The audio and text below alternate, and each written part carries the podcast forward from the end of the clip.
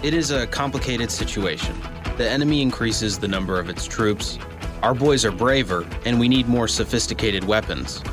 We will pass on gratitude from our boys to the U.S. Congress and U.S. President for their support, but it is not enough.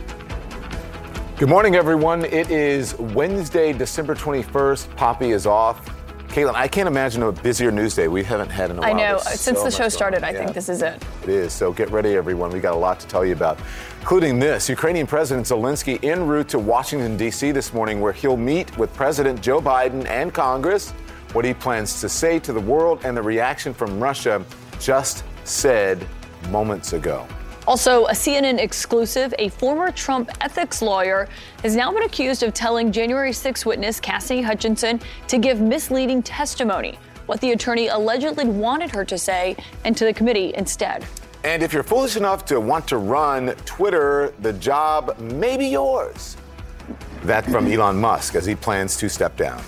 But we begin in Washington this morning, where just hours from now, Ukrainian President Zelensky is going to address the American people, a divided Congress, and President Biden, hoping to rally support for Ukraine and his people as they brace for a harsh winter under constant bombardment from Russia. Zelensky's visit today is incredibly significant. It is his first trip outside of Ukraine since Russia's invasion in February. This, as the U.S. is about to send Ukraine the most advanced air weapon in its arsenal, the Patriot missile system.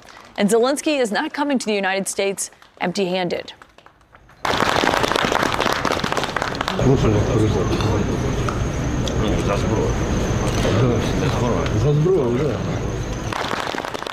Those were soldiers surrounding Zelensky on the front lines yesterday. They handed him a flag that was signed by Ukrainian troops. They said they wanted him to give it as a gift to President Biden and Congress. For more on the breaking news this morning, let's bring in MJ Lee, who is outside the White House. MJ, what time do we ex- expect President Zelensky to arrive there? Well, Caitlin, within hours, we expect to see Volodymyr Zelensky on U.S. soil. This is, of course, the wartime president who, more than anybody else, has come to singularly represent Ukrainian resistance to Russian aggression, uh, has become such a heroic figure to so many people around the world. And this is, as you said, his first time leaving the country since the invasion began some 300 days ago. Uh, we expect that he will be in and out of the United States in a matter of hours. And a senior administration official telling reporters overnight that this is a trip that came together really in the last 10 days or so, that the invitation and discussion about this possible trip was, was first raised between President Biden and Zelensky in a phone call on December 11th. And once President Zelensky accepted that invitation, then the work really started between the two sides to set up this top secret visit. Obviously, given the high security concerns, it was really important that this trip remain under wraps until the last minute. And just to quickly give you a sense of what the day will look like, we expect Zelensky to arrive at the White House at around 2 p.m. or so. And then there will be a lengthy bilateral meeting in the Oval Office, followed by a press conference here at the White House, Caitlin. Okay, so they will be taking questions from reporters. Then we know later today Zelensky is going to go up to Capitol Hill. Is the White House hoping that his address to Congress can maybe change the mind or the views of some of those Republicans who have been skeptical about how much support the U.S. has put behind Ukraine? You know, it seems incredibly clear that Zelensky wants to make an appeal, yes, to Republican lawmakers, but also just generally to the American public. Uh, as we head into these winter months, he wants to send a message that basically says this war is not over and Ukraine continues to need help from allies like the United States. So, certainly, that is a message that we expect to hear from him when he addresses uh, members of Congress on Capitol Hill tonight. And do keep in mind that President Biden is set to announce another uh, aid package that amounts to some $1.8 billion. And a part of that includes a Patriot surface to air missile system. This is one of the most sophisticated long range missiles and something that the Ukrainians have been asking for for a long time. And the training for this is going to take months. And uh, U.S. personnel are expected to be involved in training Ukrainian personnel. Again, this would happen in a third country. And I just want to leave you with one thing that a senior administration official said. They said, obviously, this visit will show the U.S.'s continued support for Ukraine, but they also said we are not seeking to engage in a direct war with Russia, and nothing about that will change with today's visit from Zelensky.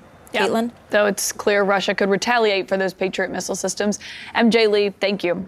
How'd this all come about and why. Now let's bring in now Sergei Leshchenko, Sergei Leshchenko a senior advisor to President Zelensky's chief of staff. Uh, it's good to have you on again. Thank you so much. Um, we've been speaking for a while here, uh, for months since this invasion began. And this is going to mark the president's first trip outside of Ukraine since Russia invaded Ukraine. Tell us about the decision to make this trip. Why now, Sergei? it's really important, it's symbolic, and it's crucial moment for Ukraine to win this war. We're looking forward to get Patriot system to defend our skies, to defend our citizens, because uh, last two months was very dramatic in Ukraine when Putin started attack of our critical infrastructure. You know, it's really a nightmare in Kiev, in big cities, when people have no electricity for 24 hours, for 60, for, for 36 hours, for 48 hours. It's really a problem. And uh, to keep Ukrainian economy working, it's also a big deal because without electricity, it doesn't work.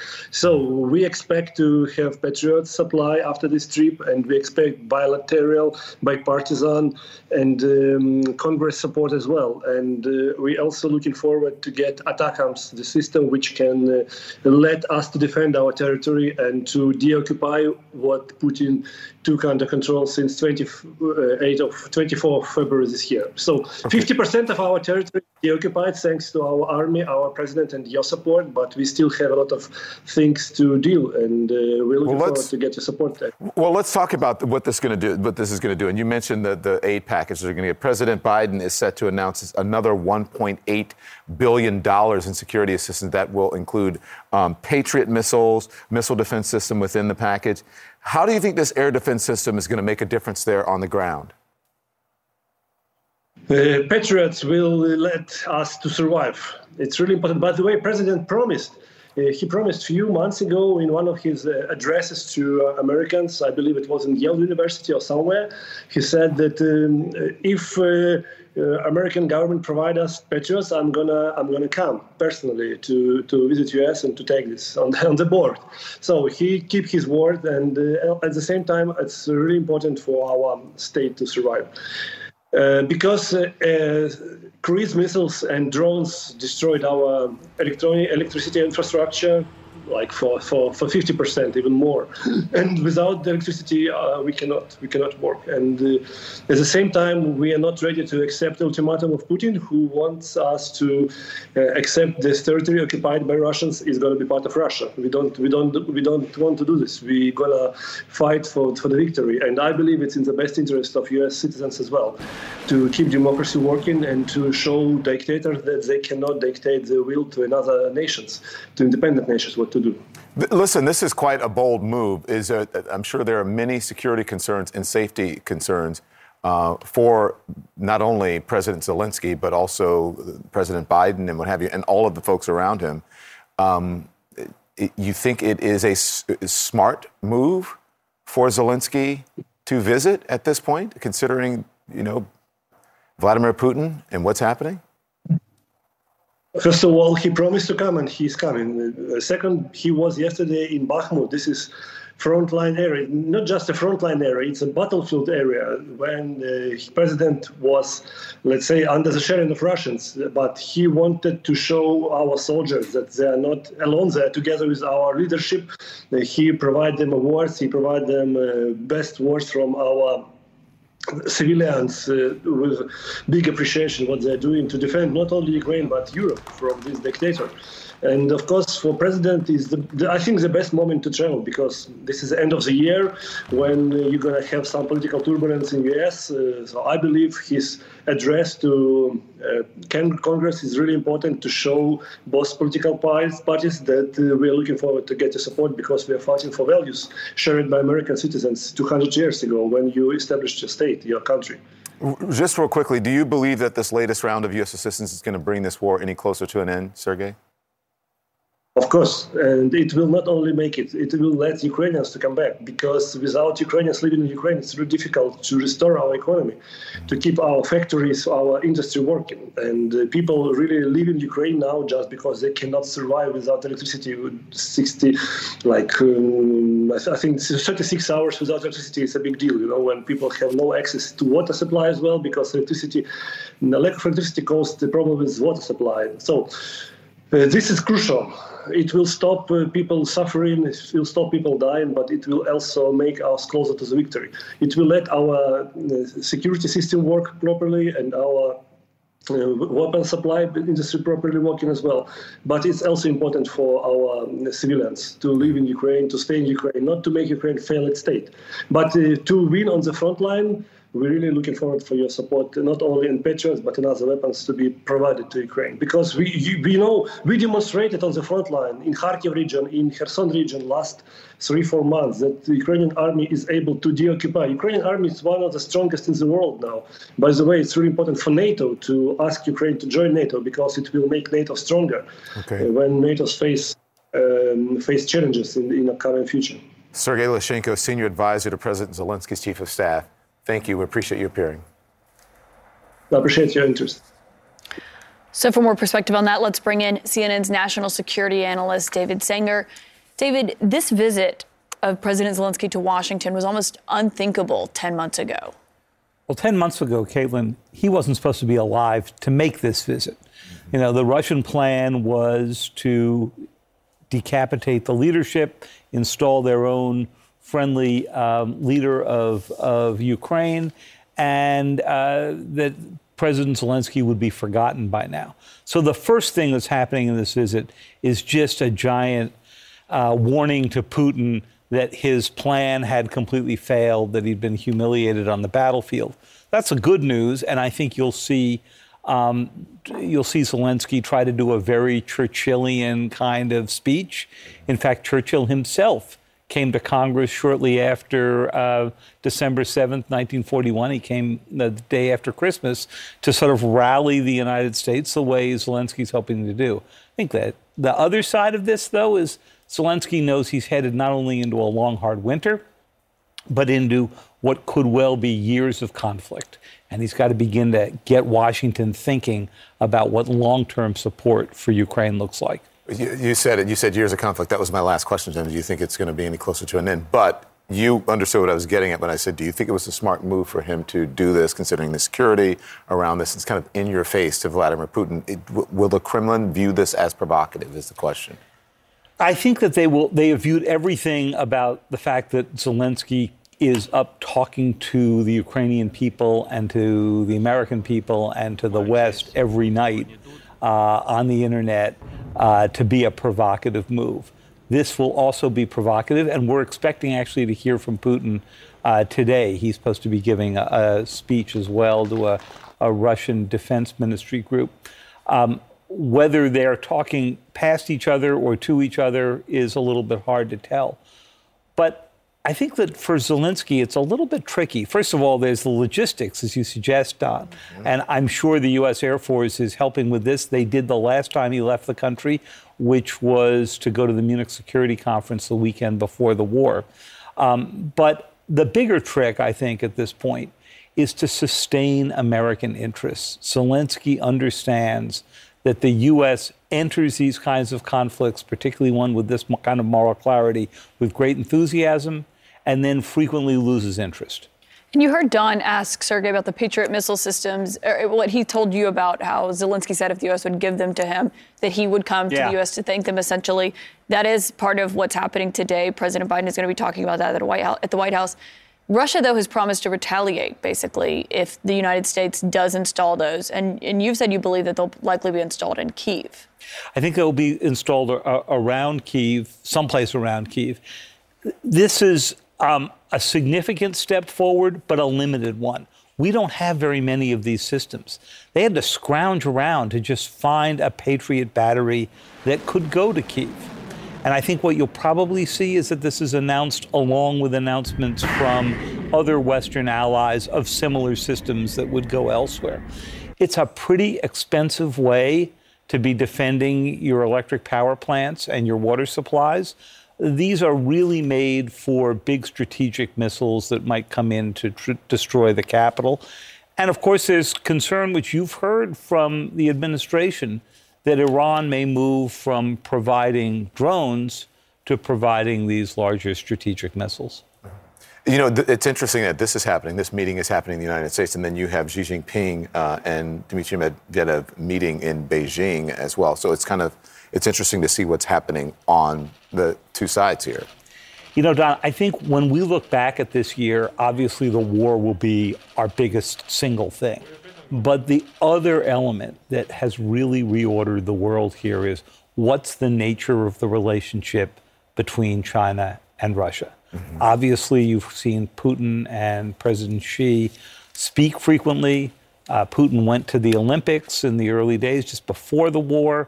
Um, the Chinese have been careful in what they're giving him. They're not giving him weaponry directly after the U.S. has warned them. But clearly, there is a deepening relationship there.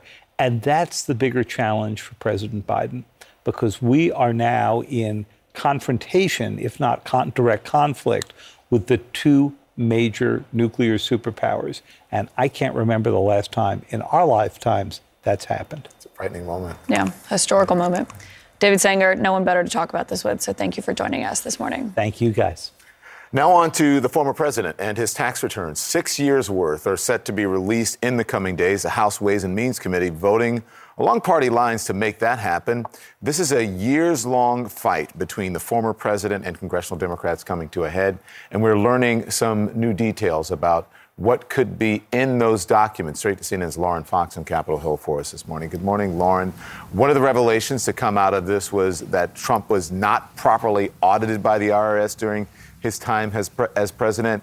I mean, he has had some very lucky moments. How big of a deal is that? Well, it's such a significant revelation, Don, because if you remember Richard Neal, the House Ways and Means Committee chairman, when he requested Trump's tax returns, the whole reason he wanted them, he argued in court, was because he needed to see if this mandatory audit program at IRS was working properly. What's supposed to happen is when a new president or vice president comes into office, the IRS is supposed to review their tax returns. But according to Democrats' report that they just released last night, one thing that was clear to them is that this program just was not functioning as it was supposed to. Richard Neal argued it was basically non existent. The IRS did not review Trump's returns until 2019, according to Democrats, when Richard Neal sent a request for Trump's taxes, arguing he needed them because he wanted to see if this program was working. The argument from Democrats is that this program just was not acting as it was supposed to. And as part of their effort to shore this up, they are revealing that they're going to move forward with some kind of legislation. Nancy Pelosi vowing that she's going to try to advance it in upcoming days. But we should note there's just a couple days left of this session. In a couple of weeks, Republicans are going to gain control of the House of Representatives. And there's really no chance this would pass in the U.S. Senate, even if the House could have a vote in the next couple of days, Don. I'm interested in his, you know, his payment history because it says that he, you know, he was he's being um, what it shows is generating huge net operating losses, and then carrying them forward for years afterward to zero out his tax liability. So, what is the deal here? I mean, some years he paid nothing, and people may be surprised. It may be eye popping to see how little taxes he paid. Yeah, we're definitely going to get a lot more information once we see the returns that the Ways and Means Committee voted to release. They have to do some redactions on those. But one thing we did get last night was the Joint Committee on Taxation released their own report. Now, these are sort of the nonpartisan number crunchers up here on Capitol Hill. They don't have any investigative power. But a couple observations they made are that, yes, one of the patterns that they noticed was that Donald Trump carried forward a lot of losses, millions in losses. This isn't something that other businessmen and women don't do, but it is something that, you know, raises some questions about what should be done in the future and whether or not this needs some further investigation. Again, the Joint Committee on Taxation not saying it was wrong, but just raising some questions about what exactly was deducted and whether it was deducted properly. Again, we have to get those fuller returns to get a sense of what exactly is inside those. All right, Lauren, thank you very much. We're learning about that, and then we're going to get the full report from the January 6th committee. So there's a lot. Paper, as I I said, there's a lot, a lot of reading for us to, today. So a lot of news. So stay tuned, including this: a winter bomb cyclone about to drop on a big chunk of the country, and it couldn't come at a worse time. How airlines and travelers are getting ready. Plus, the White House says it's okay for Title II to expire, but maybe just not yet. And while the legal fight is dragging on in the courts, people at the border are the ones who are caught in the middle. We'll take you there live. More CNN this morning to come after the break.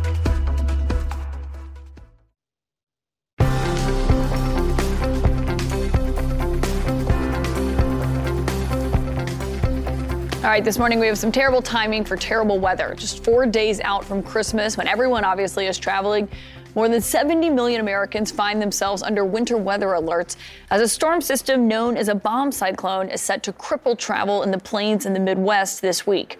Multiple airlines are already issuing travel waivers ahead of blizzard conditions, flash freezes, and a sharp drop in temperatures. Where it's the worst, visibility may be reduced to near zero as wind chills on the backside of the storm as low as minus 40 may provoke frostbite in as little as 10 minutes.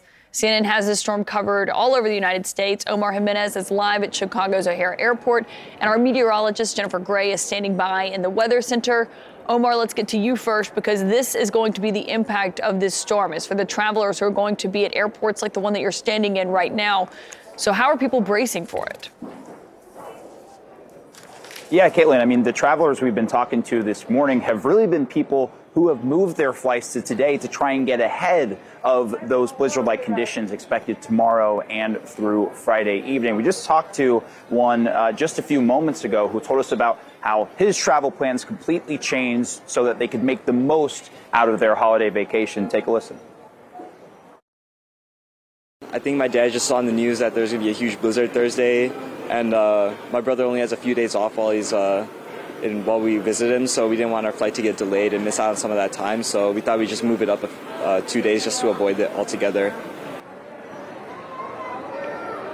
And it's not just here in Chicago, obviously. Throughout this entire region, there are places that are expected to see blizzard-like conditions. Wind chill going down as low as negative 35, and these are places that obviously fly to each other frequently. And so you see how the issues are starting to develop and this recipe for, for potential disaster for a lot of flyers when, at least here in O'Hare, tomorrow is expected to be the busiest travel day, coinciding with the beginning of some of these conditions. Yeah, Omar, and I'm looking at, at the major cities that are going to be impacted. This is where all the major airports are that people are connecting in and out of in Chicago, in Minneapolis.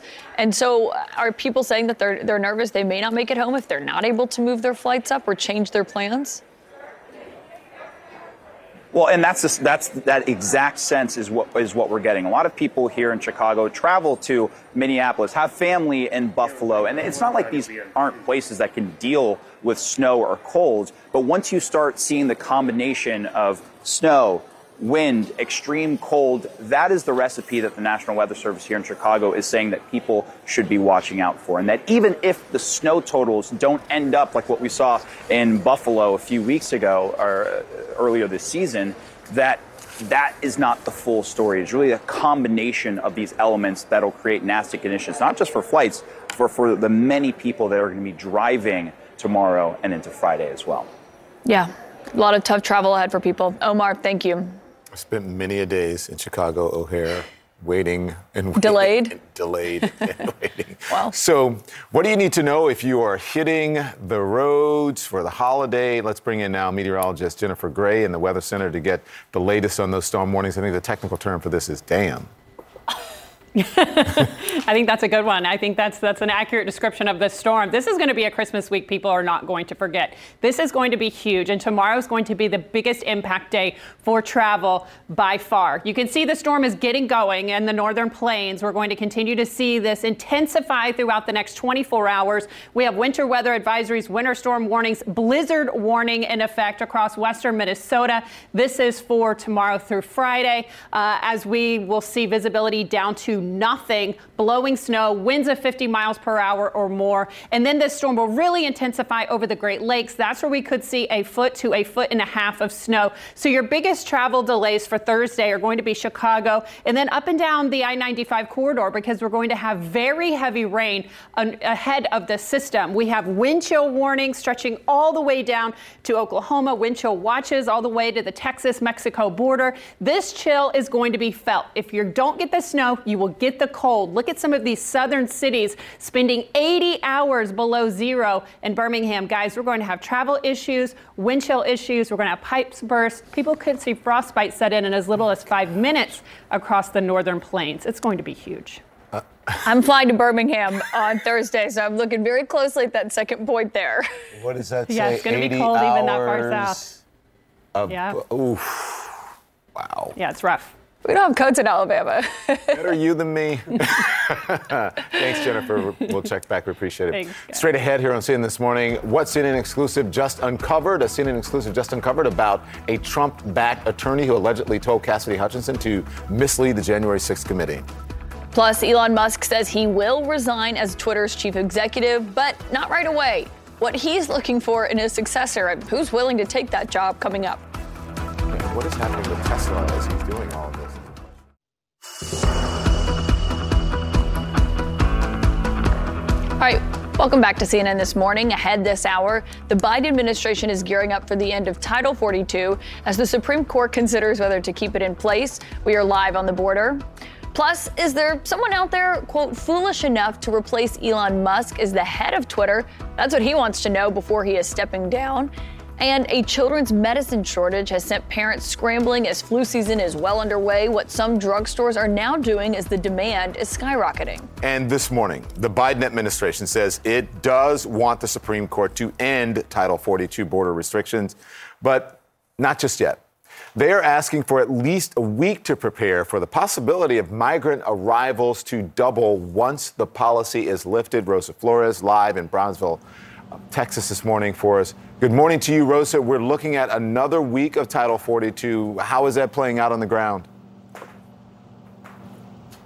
Well, you know, uh, anxiety is really building. I'm here in Brownsville, Texas, which you see behind me as the border wall, and across the river in Matamoros. I've been talking to uh, the migrants who are there. They're in a camp. They're waiting and have been waiting for weeks for Title 42 to lift and they're losing patience. Take a look at this video that we obtained from one of the migrants. It shows migrants using inflatable rafts to cross the Rio Grande. And if you look closely, you can see, I mean, this is broad daylight. There's a group of migrants that are congregating on the Mexican side, and they're also providing commentary. You can hear them say that they're tired of waiting. And also, they point out that across the river, they can see U.S. immigration authorities watching all of this unfold. And so, uh, Kaitlan and Don, I got I, I got to share. Like a lot of these migrants are saying they they were really hoping that today, the day that Title 42 was expected to lift, that they were going to be able to walk to a port of entry, like the one that you see behind me, and turn themselves into authorities. And they wanted to enter the U.S. legally, but they were preparing for the worst. That's why they got those inflatable rafts as well. Yeah. Rosa Flores on the border for us. Thank you very much, Rosa. Appreciate it. All right, new this morning, Elon Musk says that he will step down as Twitter CEO following that poll, just not quite yet. First, he says that he needs to, quote, find someone foolish enough to take the job, in his words.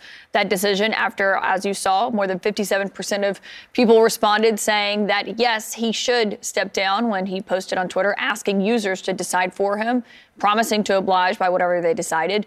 This comes after weeks of tumultuous leadership decisions and user backlash on Twitter. Most recently, he sparked controversy after he suspended several journalists who covered him and also banned links to other social media platforms like Facebook, Instagram, Mastodon, which is that Twitter competitor, and Truth Social. That was a policy he reversed less than 24 hours later. So, here to discuss is CNN's chief business correspondent and early start anchor, Christine Romans. Mm. What? I mean, every day. You couldn't pay me enough. That may be the truest thing that he said recently yeah. is if anyone is foolish enough. You could not pay me enough he, right now. Because he owns it. It's not a public company anymore. It's his personal company, Twitter is, and he has to find somebody who's going to run it who's going to run it and essentially work for him, right? And you've seen his erratic behavior, his decisions, and then reversals of his decisions, and honestly, just riffing about what this company does and what he wants to do with this company. This has been a nightmare for Tesla shareholders. He is the CEO of Tesla, and Tesla is a public company that has the real investors, mom and pop investors, are invested in Tesla. That stock is down 30, almost 40% since wow. he took over at Twitter, and it's down more than 60, 66% this year. One analyst, Dan Ives, calls this a painful nightmare situation for Tesla shareholders. And he says that Musk is using Tesla as his personal ATM to sell Tesla shares so that he can raise money to fund what's happening at Twitter. So you've got Twitter, which is a rather, a rather small platform, private company that is getting all of this attention from Elon Musk. When you have a big public company making electric cars that investors have exposure to, that he is the CEO of. So it's a very fascinating situation here. There are big shareholders in Tesla who want Elon Musk to stay focused on Tesla, let go of Twitter here. The numbers are crazy. Tesla stock has lost 565 yeah. billion dollars in market value yeah. since it peaked at more than a trillion in late 2021, a year yeah. ago. I know, it's amazing. And now look, there's been a, a, run on these tech stocks, right? I mean, tech stocks are down worse than the overall market. The S&P is down 20%, tech stocks are down worse. So there's there's also this high interest rate environment and tech stocks have been overvalued and so there, so there are a couple of things going on there. But Tesla is doing worse than some of these other uh, other tech companies and there's a and it is a time when Tesla shareholders, many of them think that Elon Musk has got to stop the distraction with Twitter and get focused back again on what his, his core his core companies are. I just like I said, you couldn't pay me. I don't. I don't understand I what. I don't understand the strategy you're considering. The money actually does come from Tesla, right? right? And so, and you have Twitter, as you said, sucking all the oxygen out of the room. When... And you've got Mastodon. 180,000 people joined something called Mastodon in one day last week. Um, another uh, something called Post has 180,000 people on its wait list. 20 people, 20,000 people had been invited to join. 16,000 have activated. So you have smart people on Twitter who are talking about where are we going to go and continue this conversation point. because this noise here on Twitter is not good anymore. Well, that's the point because everyone says, "Oh, but Twitter can't go away; it's too big to fail." But that's not true because there, someone will come in right? Mastodon and Post. A lot of people is, are going to. Is Twitter too big? I mean, I don't my parents so. don't even. They're like, why do you keep talking about Twitter and Elon Musk and Twitter? Come like, here. Who, who, why are you talking about this? Because it's it's. my parents are like the same he thing. makes electric cars. What are you? Ta- why are you talking? What, what okay. is this Twitter? I'm the Twitter user at the table is going to be like, okay, but I love I Twitter and I think it's really really functional. Would you go someplace else? Are you know. seeing people? Donnie's trying else? to get me to sign up for Mastodon, so we'll see. Really? What's important as we should point out, it's, a, it's an important news aggregate, but it's also yep. important for people who live in places where there's not a free media. Agree. Where restrictions Agree. like Iran yeah. and such. Oh, it's a game changer in right. some of these in some of these uh, in some of these places. You're absolutely right. But someone will pick up the slack, right? The vacuum. If there's a vacuum, there'll be other platforms where people can go to, like you guys said, Mastodon or whatever. But you know, Caitlin, it's going to be tough for her to get off of Twitter. I'm not paying eight bucks a month for a blue check. I wish I could quit you. That's what she's saying about Twitter. Christine Romans. Just tell me we what don't want to quit you. Would you be my filter? yes, I'll, I'll, give you a heads Thank up. Thank you. All right, thanks so much. All right, it has been a brutal respiratory virus season for millions of Americans. It's also forced U.S. drugstores to limit purchases of children's pain medication. Some parents are being limited on how much they can buy. We'll tell you those numbers next. Plus, the Biden administration launching a task force to investigate how American-made parts ended up in Iranian-made drones. The CNN exclusive report straight ahead.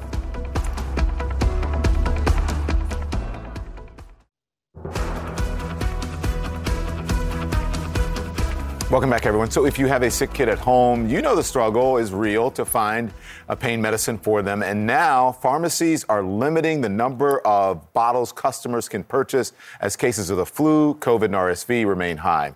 Now, check these out. These are the signs that one of our producers' husband found at CV at a CVS, a maximum of two children's pain relievers per customer, and he finally found some on the shelf after trying five other stores. Our medical correspondent is Dr. Tara Narula, and she joins us now. Good morning. What, good morning. Yeah, What is morning. going on here? Like, what, what is happening with the manufacturers here, Right. the supply chain? What is this? Is it just the culmination of this sort of trifecta we have of different things? It is, and we actually we heard Poppy tell us earlier that she spent an hour walking around Brooklyn. So I mean, this is not unusual. People are reporting these shortages all over the country, also in Canada as well. And this has been going on now for almost a month. And really, it is a demand issue.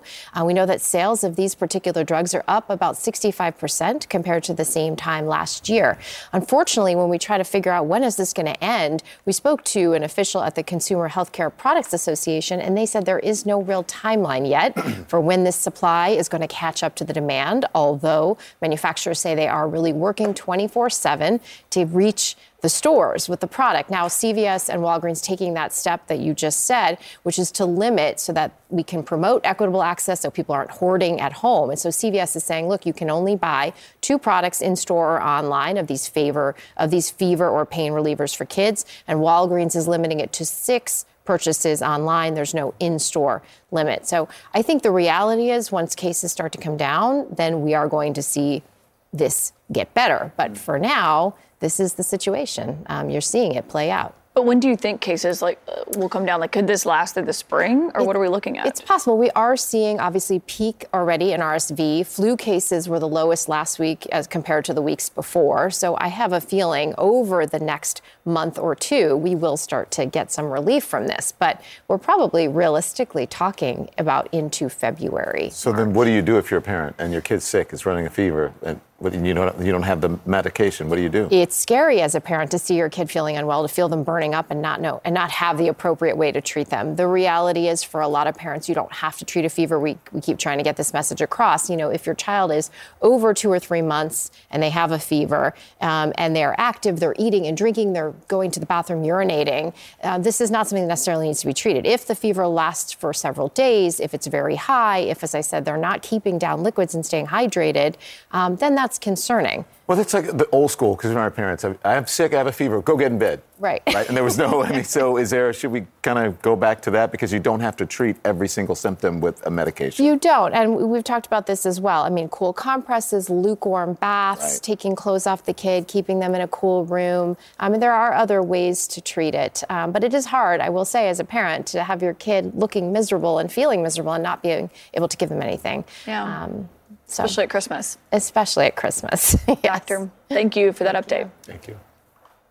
All right, CNN this morning has an exclusive report on a former Trump ethics attorney who allegedly told a former Trump aide to mislead the January 6th committee. We have details on that next. Plus, it has been five weeks since four University of Idaho students were brutally murdered, and still no arrests. Why an attorney says a local police may not be the right team for the job. That's straight ahead. More CNN this morning to come after the break.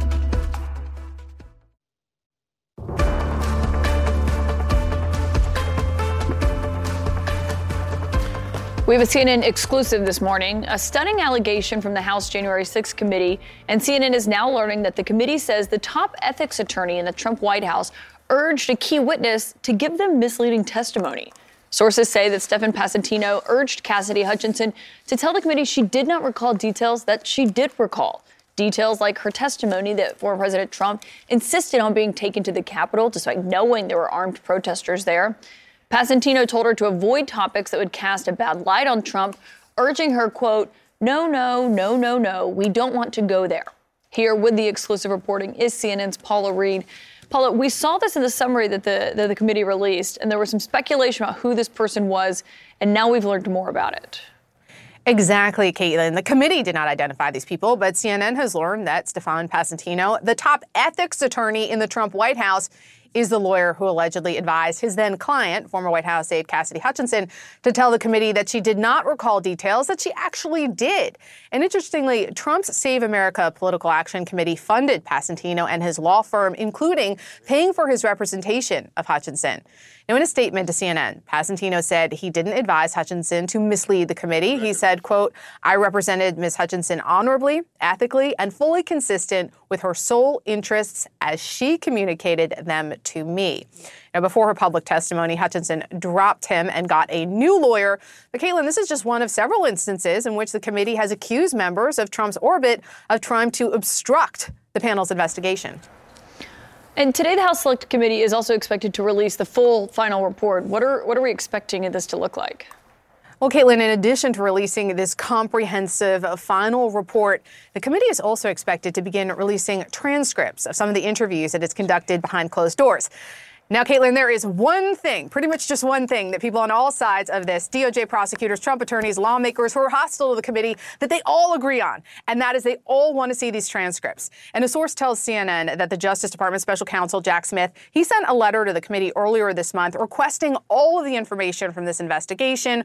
We've learned the committee has been sending documents and transcripts in the last week, focusing on evidence related to former Trump attorney John Eastman and former White House Chief of Staff Mark Meadows.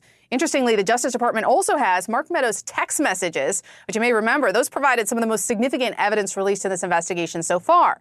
But in talking with the former president's legal team, they also want to see these transcripts. They believe there have been witnesses who have given testimony that undercuts the committee's narrative and that was excluded from public hearings. Now, the committee chairman tells CNN they will release hundreds of transcripts, but some witnesses with sensitive material the panel has, has vowed to protect. Can I jump in before you think or ask her? Paul, let me ask you something. You're an attorney, right? Recovering, but yes. Okay, so all the time we hear people in depositions, right? You and I were discussing this in depositions and in the courts asking, they're like, I don't recall. And they're saying, constantly saying, I don't recall, I don't recall. Is it really unethical to say, to advise someone to say, I don't recall? Because we hear it all the time and you know they do recall.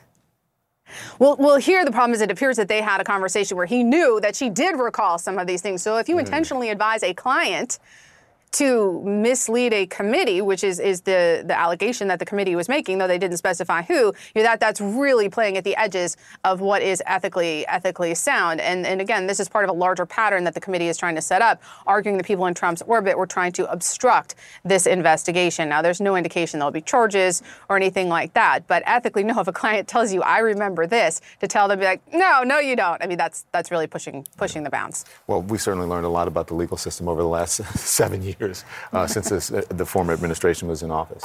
Right. Paula Reed, thanks so much. Thank you. Okay, also this morning, the Biden administration task force is investigating why the hundreds of Iranian drones that Russia is firing into Ukraine have been found with American made parts inside. Officials are scrambling to cut off the supply by urging companies to monitor supply chains more closely. CNN's Natasha Bertrand joins us now with this exclusive report. Good morning to you. How do officials believe Iran is getting the parts? You know, Don, these are extremely easily accessible components that the Iranians are getting. And that is part of the major issue here, why uh, the administration is so concerned and has launched this really expansive task force spanning across several uh, administration agencies to try to figure out how to stop that. Because the micro components, these microelectronics, things like chips, for example, that are going into these Iranian drones, are available online. I mean, these are things that are being sold by resellers uh, that companies in the United States don't necessarily have full visibility into at all times. And just to really drive home the scale of the problem here, Last month, this UK uh, based investigative firm called Conflict Armament Research, which tracks these kinds of issues, examined uh, some of the downed Iranian drones that have been found in Ukraine and found that 82% of the components in those drones were actually manufactured in the United States. So it's a really huge issue that the administration is trying to tackle now. All right. Natasha Bertrand, thank you so much. Appreciate it. Still ahead this morning, a dramatic surprise visit to Washington. Zelensky is going to meet with President Biden today and also address Congress in just a matter of hours.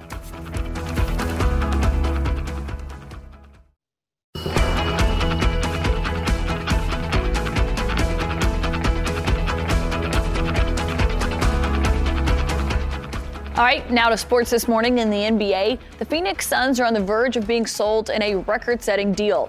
According to multiple reports, 42 year old mortgage lending tycoon Matt Ishbia will sell out $4 billion to buy a majority stake in the team, almost doubling the previous record for an NBA franchise when the Brooklyn Nets sold for more than $2.3 billion in 2019. The WNBA's Phoenix Mercury will also be included in the deal. And Ishbia played basketball in college, winning a national title for Tom Izzo and Michigan State in 2000, as you remember. The current Suns owner, Robert Sarver, put the team up for sale in September after a damning report into the racist and sexist behavior during his time as the owner. We also have shocking news in baseball overnight. In a stunning turn of events, the shortstop Carlos Correa now appears to be heading to the New York Mets. On Tuesday, the San Francisco Giants postponed his introductory press conference. Reports were that there was a difference of opinion over his physical. Well, the Mets swooped in and are now reportedly signing him to a 12 year, $315 million deal. He's agreed to this with the Giants last week, we were told. The Mets already had the highest payroll in baseball history before this. Now it is way up there. 350 million dollars, 15. I mean, we're in the wrong business. We're in the wrong business. Well, my pitching arm's not very good, so I'm going to probably stay in this business. oh, oh boy. All right, and CNN this morning is going to continue right now.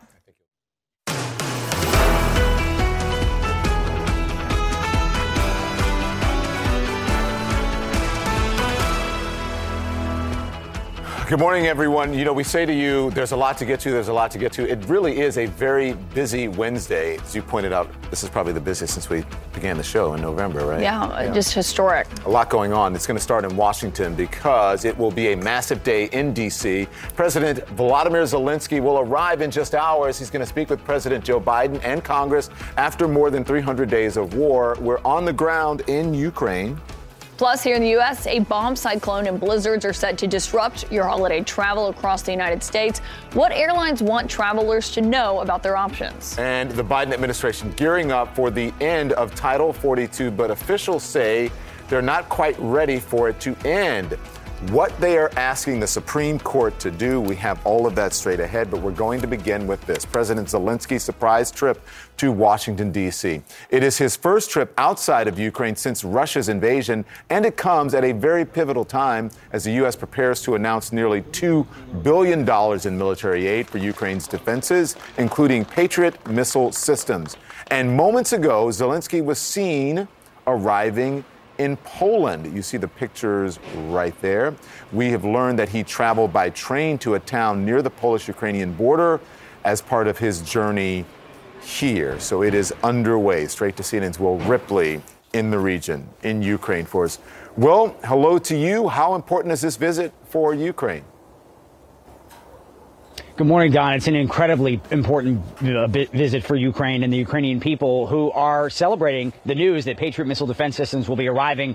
Although the reality uh, is that the war continues. Just hours after President Zelensky tweeted that he was on his way to the U.S. to meet with President Biden, the air raid siren sounded here across Ukraine, pretty much like every other day of this conflict since it began back on February 24th. But the big difference, of course, is that Zelensky physically no longer in Kiev or uh, actively in the country on his way out out uh, is, is, the first overseas trip by the Ukrainian president. It shows, uh, from the perspective of commentators here, a level of confidence that he's willing to leave to go to the United States for this major announcement. Uh, there's not any concern about uh, the security of Ukraine or his own security leaving, uh, but nonetheless, the Ukrainian people do understand that he has a pretty uh, big challenge ahead as he meets with lawmakers in the U.S., some of whom are, are growing increasingly skeptical that the war should drag on as long as the Ukrainians say it needs to. They want to see they want to see the return return to pre-2014 uh, territorial control by Ukraine, which would include retaking illegally annexed Crimea. Of course, Russia took that um, almost nine years ago. That's pretty much started this whole thing. And so, from the Ukrainian perspective, this war doesn't end until they get back everything that Russia took. But he might find a very different message when he meets with U.S. lawmakers. He's certainly gotten some pressure uh, from members of NATO, including the French president, calling for peace talks with Russia. Don. Of course, the Kremlin has something to say about this. The spokesperson Dmitry Peskov says that the visit uh, and the supplying of arms does not bode well for Ukraine. What does this visit mean for the future of the war? Well, look, I mean, it's viewed here in Ukraine as posturing by Russia, empty threats or, you know, legitimate threats. The fact is, is that Russian bombs continue raining down on this country on a regular basis, devastating the civilian infrastructure. The Ukrainians say they need these weapons, they need this assistance, and they're going to need it for the long haul, including those Patriot missile defense systems, which they hope could be a game changer once Ukrainians are adequately, adequately trained to stop the bombs that are coming from Russian bombers that currently Ukraine does not have the capability to shoot down. However, uh, uh, again, they know here that the, that Russia and Putin uh, basically wants to put everything they have into this war. They're assembling troops up to the northern border in Belarus. There continues to be very intense fighting uh, on the east and to the south, and there's going to be increasing skepticism as the, the, the world pumps billions of dollars into Ukraine, and yet the lines are basically holding. Ukraine isn't retaking much territory these days, but they're not giving it up either, Don. All right. Well, Ripley, thank you. Joining us now for perspective on all of this and how significant it is, CNN's chief international anchor, Christiane Amanpour, who interviewed Ukrainian President Zelensky and the First Lady of Ukraine actually last month. Christiane, this is just incredibly significant. I mean, it's been 300 days. He has not left Ukraine. And now his first trip outside during this war is to the United States. Absolutely, Caitlin. And of course, the United States is his biggest backer, and he has thanked them over and again, including in my interview, and thanked the American people, knowing that it is taxpayers' money that is helping Ukraine with the weapons that it needs. This is an incredibly important punctuation point because of where we are in the war and because of the change in seasons. You know, many have likened and, and have pointed to Winston Churchill, the famous British World War II leader, uh, as the epitome and the example of a leader during wartime. And many over the last 10 months of the war in Ukraine have sort of you know, compared Zelensky and his wartime leadership to that of Winston Churchill. And most importantly, in the rallying of international support for the defense of Ukraine. So this is massively important. He will want all sorts of modern weapons. He will thank, obviously, for the Patriots, the most sophisticated anti air missile defense system that he's got so far and that's available so far. Um, and then they're going to want to have presumably other things like more and more drones and, and sophisticated weapon systems to combat the air that the air that Russia controls with its missile attacks. So that's the important thing. Zelensky is bringing with him, he said in his press conference, a flag from the soldiers on the front line of Bakhmut. That is the key city right now, the key town in the east, on the eastern front, that it is being pummeled and fought vociferously over by both Russia and Ukraine.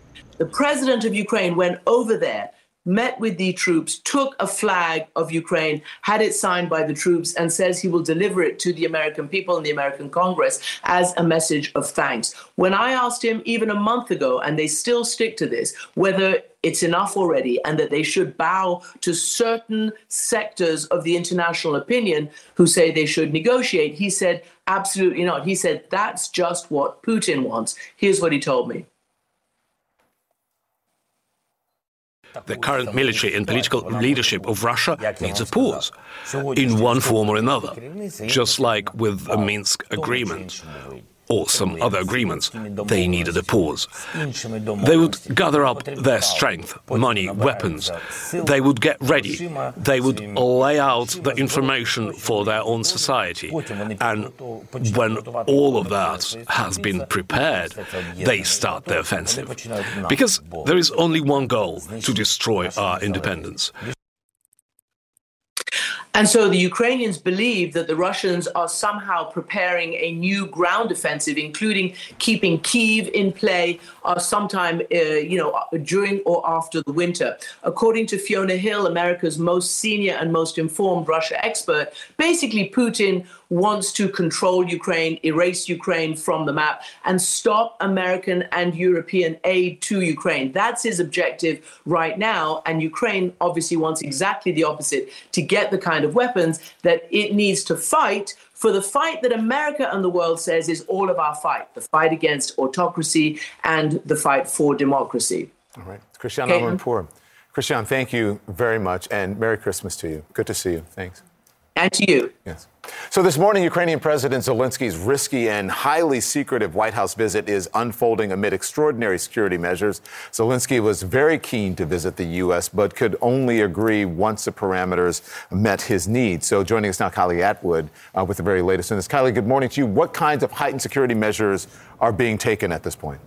Well, Don, realistically, we'll probably know a lot more about that after this visit has concluded because what the Biden administration, what Zelensky is trying to do is really uh, keep close tabs on all information about this visit because, as you said, it is risky. They did try and keep it confidential for as long as they could. But what we do know is that there were security consultations between the U.S. and those around Zelensky that started about a week ago. And President Zelensky had some conditions that needed to be met. Once those were were met. They did and then uh, confirm that the trip was going to happen. That happened on Sunday. Now, the Biden administration, senior administration officials aren't saying how Zelensky is flying here, if he's coming on a U.S. military aircraft or not. But we're learning this morning some new details from Polish TV because they captured Zelensky coming into Poland over the Ukraine border on a Polish uh, on a train, and that is traditionally how U.S. Uh, leaders, how leaders around the world have gotten in and out of Ukraine on that train that comes in and out of the country, and then of course on a flight out of the out of Poland. Now, the other thing that's noteworthy is that he was with the U.S. ambassador to Ukraine, Bridget Brink, and notably today, of course, Ukraine is going to be a focus, but we should note that the U.S. Senate is going to be voting on Lynn Tracy. Now, she is going to be the first female ambassador to Russia, and she's going to be replacing John Sullivan, who was there for a number of years. Her nomination went to the Senate in September. They're going to be voting on her today. And it's just significant because this is a day all about the United States standing with Ukraine. But of course, it is uh, noteworthy that the Senate is also going to be sending a new ambassador to Russia. All right, Don? and the world will be watching. Thank you very much, Kylie Atwood. For more perspective on this, let's bring in former European Affairs Director at the National Security Council, retired Lieutenant Colonel Alex Vindman, and former U.S. Ambassador to Ukraine, Bill Taylor, who is currently the Vice President of the U.S. Institute of Peace, Office of Strategic Stability. Thank you both for being here. You're two experts in this area, so we're so glad to have you this morning. And, and Ambassador Taylor, I'd like to start with you on just how critical this visit is and, and what you're going to be watching for as President Zelensky makes such a historic trip to the United States, his first time out of Ukraine since Russia invaded his country. Caitlin, you're exactly right. A great visit, a great opportunity. Um, he will certainly, President Zelensky will certainly thank the American people. Uh, he will thank President Biden. He will thank the Congress uh, for all the support. And it has been major. It has been significant. It has been overwhelming. It has been huge, the support that we've provided. And the Ukrainians really appreciate it. And they're going, President Zelensky is going to reflect all the Ukrainian views that appreciate all the support they've gotten. And they need it to continue. And they need it, frankly, to expand. And that looks like it's coming. Uh, Ambassador, just one more uh, for you b- before we get to uh, Lieutenant Vindman. Do you remember back in April when this, um, at, almost at the beginning of the war, two months in, nearly two months in, and you had Boris Johnson walking around Kiev, right, visiting uh, Zelensky in Kiev? That was in country, and now you have this visit. People will compare uh, these two visits, but the big difference is that one was on Ukrainian soil, and now this is on U.S. soil. That is that is a very big difference. It's a big difference, and it shows, though. Uh, it, it, shows, though, Don, that uh, President Zelensky has identified the United States as his major supporter, as the leader of the coalition, the leader of this broad assembly of nations that are supporting uh, Ukraine um, and opposing the Russian invasion, unjustified Russian invasion. Um, and so that just is a strong signal um, of the cooperation and the importance of the alliance uh, between the United States and Ukraine. And Colonel Vindman, you know, this Patriot missile system that the U.S. is going to be sending to Ukraine, we heard from U.S. officials last night that say, you know, it's going to take a while. They're going to have to train in a third country to actually, a third party country to actually get them trained on how to use this. And that is a huge focus. It's one of those powerful weapons in the U.S. arsenal. But do you expect President Zelensky to also ask for more, given, you know, this is not signaling that this war is coming to an end anytime soon? Yeah, so to me, the, the, the delivery or the announcement of the Patriot missile system is important, but it's frankly less important than a signal that the U.S. government is prepared to provide other advanced capabilities, and that the U.S. is going to start training Ukraine on how to operate everything from aircraft, um, older U.S. aircraft like F-16s, F-15s. That uh, tanks are in the mix, starting to train forces to, to pull those tanks, because these are all systems that are complex require a lot of training, not just for the operators, but for the maintainers, the folks that are going to be sure that these systems are, are going to be in working order. One of the biggest challenges that the Ukrainians face at the moment is that they receive an enormous amount of equipment. And over the course of 10 months, a lot of it has started to break down. So, a, a broader, kind of more strategic relationship and a more strategic view on sustaining this war for the next six to nine months is going to be absolutely critical. And I think that's exactly why uh, President Zelensky is making this trip now.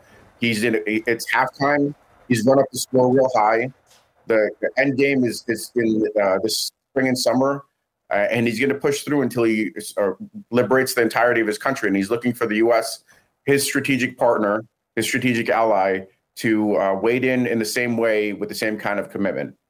So then, what is what is his message? Then we know he's going to speak to Congress, and we know that there are Republicans who are who have been signaling, you know, possibly pulling back on support, especially financial uh, support for Ukraine. He's expected to address Congress at a time where there's an additional $45 billion in Ukraine aid on the table. So, what message, Lieutenant, does he need to, does Zelensky need to really hammer home here?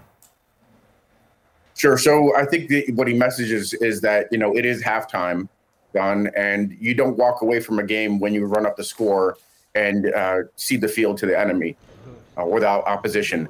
So he's going, going to say that the, the Ukrainian uh, forces are in a position to liberate territory. Uh, this is going to be a brutal winter for the Russians, not simply because the Ukrainians are, are outgunning them, even in places that are, are challenging, like Bakhmut, the most difficult battlefield. But the winter is going to to uh, besiege the Russian forces that are not prepared to operate under those conditions. And what we need to do, uh, what he's going to say, is that um, we need to help arm the Ukrainians so that they're in a position to liberate territory sooner rather than later, so that Russia doesn't start to cast about for like fringe uh, approaches to try to see if if it could somehow you know do a hail mary and win this war. The hail mary in the case of Russia could be disastrous. It could be it's a recipe for spillover.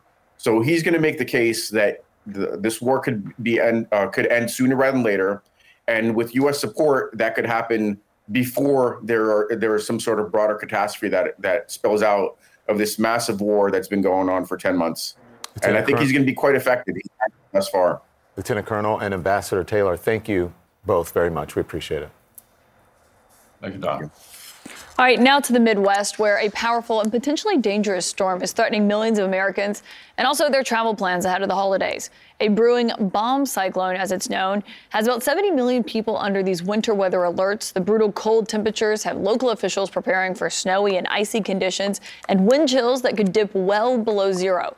More than 80% of the population in every state in the lower 48 is going to see temperatures dip below freezing in the next seven days. My home state, Alabama, is seeing wind chill alerts, and in the upper Midwest, conditions could be life threatening.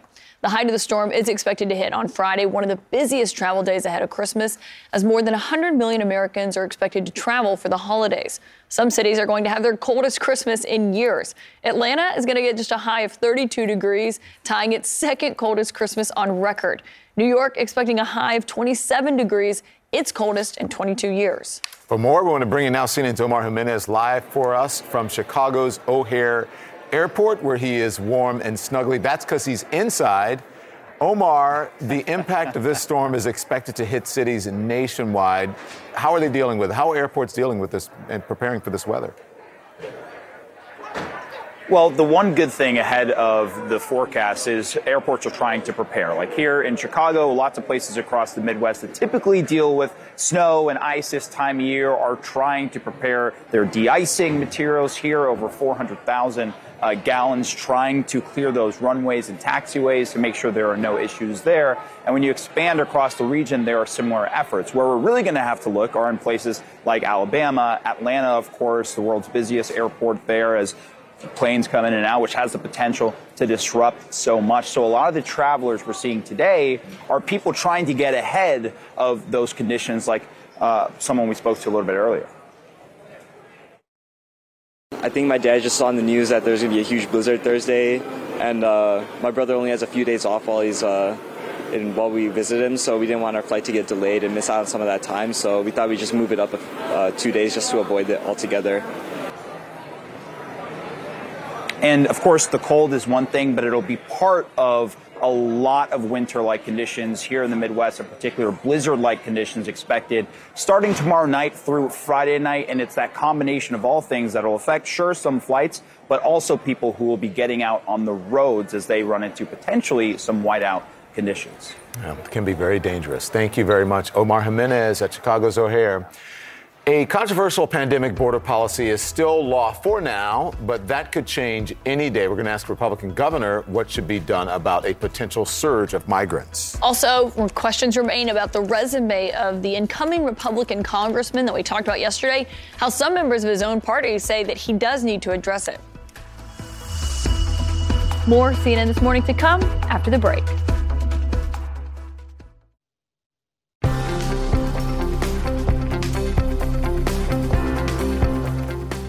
So, Title 42 is the Trump era border policy that allows officials to quickly expel migrants from the U.S. It remains in effect for now, at least. The Biden administration told the Supreme Court yesterday that the justices should reject an emergency bid by a group of 19 Republican controlled states to keep the controversial policy in effect while legal challenges play out. Let's discuss now Republican Governor of Arkansas, Asa Hutchinson. Good morning to you. Listen, Arkansas is not one of the states that's suing, but uh, you're a Republican governor, and so I want to know how you feel. I'm so glad that you could join us this morning from Little Rock, as we see there.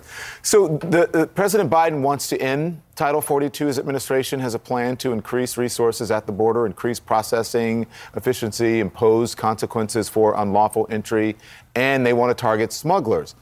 Do you think that's enough, Governor? Well, I mean, first of all, that should have been done six months or a year ago. Uh, we're waiting until now to surge our resources there and to put uh, the additional uh, emphasis on the border security.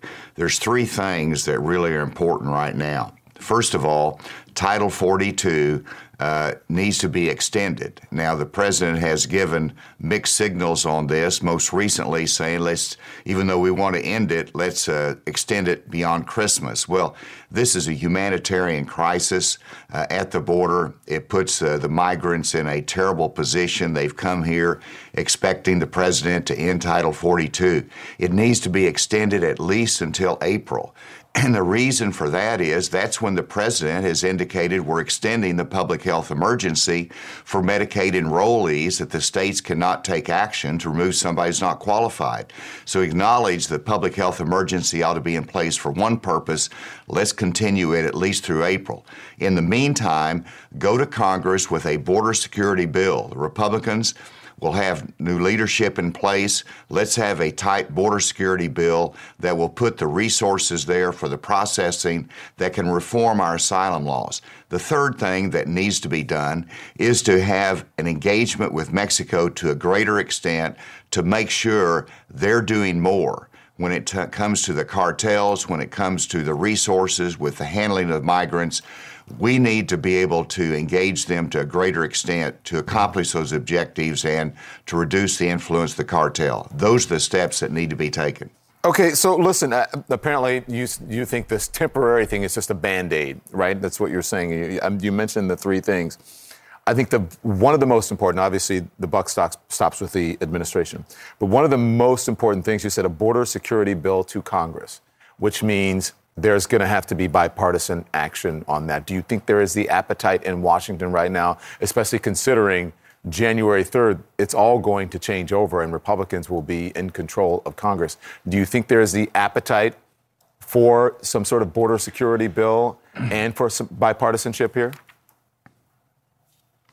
Uh, I do believe so. Whenever you look at uh, the Democrat mayors of major cities calling out for relief and help, uh, whenever you look at uh, uh, every state governor is impacted by this, I think there is room for bipartisanship. And what we've done before is we try to have a comprehensive immigration reform bill that can't get the support that's needed. And so let's have simply a border security bill accomplishing some of the things that uh, the president's trying to do, even though it's too late. Uh, let's let's increase the resources for the processing of asylum claims so it can be done timely. Let's have more immigration judges uh, there so that uh, they're not uh, caught and then released into our society, and we don't uh, are not able to. Uh, whenever their asylum claim is denied, we can't find them at that point. Uh, and so that has to be done. So I think there can be bipartisan support for a border security bill. But we also have to have a replacement for Title 42. It can't last forever. Mm-hmm. And so let's have a replacement that can accomplish some of the same objectives and have a consistent message that our border is not open, that it's I'm, going to be difficult and we're going to look at those asylum claims very carefully and not just release you into the United States. I'm glad you uh, mentioned that. Uh, you know that it, it, shouldn't be temporary. You answered my next question, so now I can move on. And I'm glad we can because we, this is very important. Listen, I know that you're possibly considering a run for the White House, so it goes just beyond border security. I want to ask you about what's happening in Washington today. Ukraine's President Zelensky is set to arrive at the White House soon. Support for Ukraine, um, Ukrainian aid among Republicans, it really has wavered do you believe the U.S. needs to keep up aid for as long as it takes? What do you think? And there are Republicans who are in Washington now saying, I'm not so sure, and they appear to be backing off at least as much financial support for Ukraine. Well, the answer is we absolutely need to continue our support for Ukraine. I'm so delighted that uh, President Zelensky is going to be there to address Congress. I look forward to uh, the nation hearing uh, that message. And uh, they're standing for their sovereign territory, for their freedom, and they're fighting for a free Europe. And so the United States support has been critical in this. I think President Zelensky is going to recognize that today. But our support needs to continue. And uh, he's winning. They've showed incredible courage in this, but it's a long struggle, and we need to continue that support and give them the support they need. When I look at the Republican side, I think there is still broad support. But you know, it's fair to make sure that the money is spent appropriately and that uh, we have the right checks and balances. But let's stand strong with Ukraine. Uh, they're really fighting a battle for all of us in terms of freedom and sovereignty. Yeah, I snuck in the uh, considering a run for White House there. I'm sure that that did not pass you. So, uh, where are you on that decision? well, you know, uh, we only have one candidate in the race right now on the Republican side, uh, President Trump. I don't think there's been a great deterrence for others looking at it. I know the number of them are looking at it, including myself. What America needs to understand is there's going to be options on the Republican side. Uh, we'll be making a decision the first quarter of next year, so stay tuned. You're saying there's a chance. Thank you, Governor Asa Hutchinson. We appreciate it. Thank you. Good to be with you.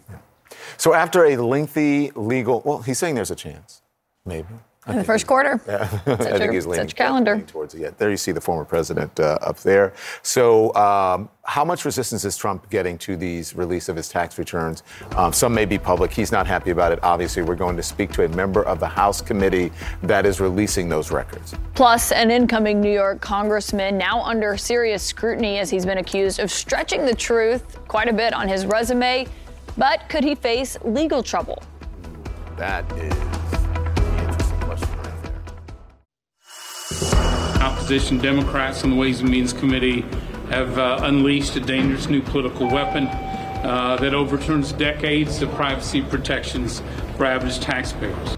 I want to say this after a long uh, process that this was not about being punitive, it was not about being malicious. All right, welcome back to CNN this morning. Coming up in the show, a member of Democratic led House and Ways and Means Committee, which is talking about those decisions on Trump's taxes, will join us live after that decision. Plus, after more than a month of no suspect, no motive, and no answers in the murder of four Idaho college students, could the investigation move in a new direction? And protesters who attempted to disrupt a drag queen story hour are taking their anger to a New York council member's door. We'll show you those images. So this morning, a top Republican in Nassau County, New York, is calling for incoming Republican Congressman George Santos to address the discrepancies in his resume. An investigative report by the New York Times and CNN's review of Santos' biography found that key parts were either contradicted or not supported by the evidence. Democrats in the state are now calling for him to resign. In a statement to CNN, the Nassau County Republican Committee chairman said that the issues raised by the reports are serious, but Santos, quote, deserves an opportunity to address the claims. Santos' biography says that he received degrees from NYU and Baruch College and worked at a city at Citigroup and at Goldman Sachs. Well, spokespeople for both schools told CNN that there were no records of anyone with his name attending the institutions. Citigroup and Goldman Sachs also told CNN that they had no record of his employment. So, joining us now to discuss it, legal analyst and criminal defense attorney Joey Jackson and CNN's um, anchor and correspondent Audie Cornish. This is a you know what show wrapped in a conundrum, wrapped in a everything. Okay. Joey, good morning to both of you. You're the legal expert here. So we have been saying that this is, you know, discrepancies in his resume, but there's also the law. Yeah. And there is this Ethics in Government Act failure to file or filing false disclosure statements, there are consequences for it. Are we at that point yet? So we'll see. All right. So there's a couple of issues. Obviously, there's the political issue, and I think certainly there's political trouble here with respect to lying to voters and obtaining your position under false pretenses. But then we get into the legal realm. And when we get into the legal realm, we're about facts and we're about context and we're about specifically what you did. And so I think that there's two points to be made here. Number one, in terms of the law people lie, you know, every day, unfortunately. What is the nature of that? Did you lie on a federal form? Did you otherwise indicate when you were signing a form that you were swearing under penalty of perjury? All of that has to be investigated. The next step, you talk about a congressional inquiry, an ethics inquiry. They will look, they will examine, and they will make a determination as to the specific lies that he told and what references he made on forms. If that happens, Don, the answer is there is trouble here big time. If that didn't happen, then he has to explain to voters why he made up these things concerning his education, concerning his employment, concerning his philanthropy, concerning his employees who died at the Pulse nightclub. Uh, it's it could be a much bigger story moving Just forward. real quickly, but don't candidates have to sign these forms and say that they, they certainly do? Okay. Uh, you know that has to be produced, though. Okay. Did he sign the form? Uh, you know, show me the form. Evaluate where he signed, when he signed. You know, the nature of how he signed. Then we're talking about the legal realm, trouble and criminality. Yeah, like any campaign finance violations, Correct. maybe. Yes. What about the political aspect, though? Voters don't like being lied to. They don't like hypocrisy. Um, at least last time I checked, I think. Uh, when it comes to Capitol Hill, though, you know, I saw some Democrats saying that Kevin McCarthy should refuse to seat him in that Republican majority that he's he's supposed to enter in just a matter of weeks. But does that seem like something realistic? Um, they can say that. That doesn't really matter to Kevin McCarthy or the GOP caucus.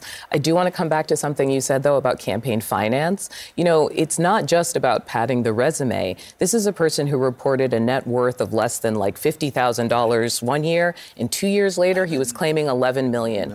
Where did that money come from? Uh, what is the source of it? Uh, how did he get it? Who is he leveraged to? These are actually the more serious questions that um, I think people ca- should care about in a way. It's the same reason why people are interested in uh, Donald Trump's taxes.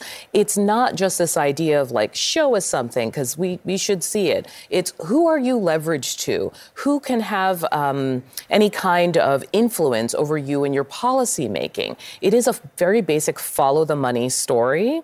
And I, I just want to give a shout out to the local Long Island paper columnist that actually paid attention to this prior to the during election the yeah. and during the campaign and it really underscores the need for like local journalism and, under- mm-hmm. and underscores the need for people who can investigate these things before the New York Times thinks it's going to do a puff piece on a freshman and ends up finding out his entire resume is full of thin air. But in this environment that we're in with deny, deny, deny, or this is, you know, they're smearing me because the response, his attorney says at times is attempting to smear the congressman elect with defamatory allegations.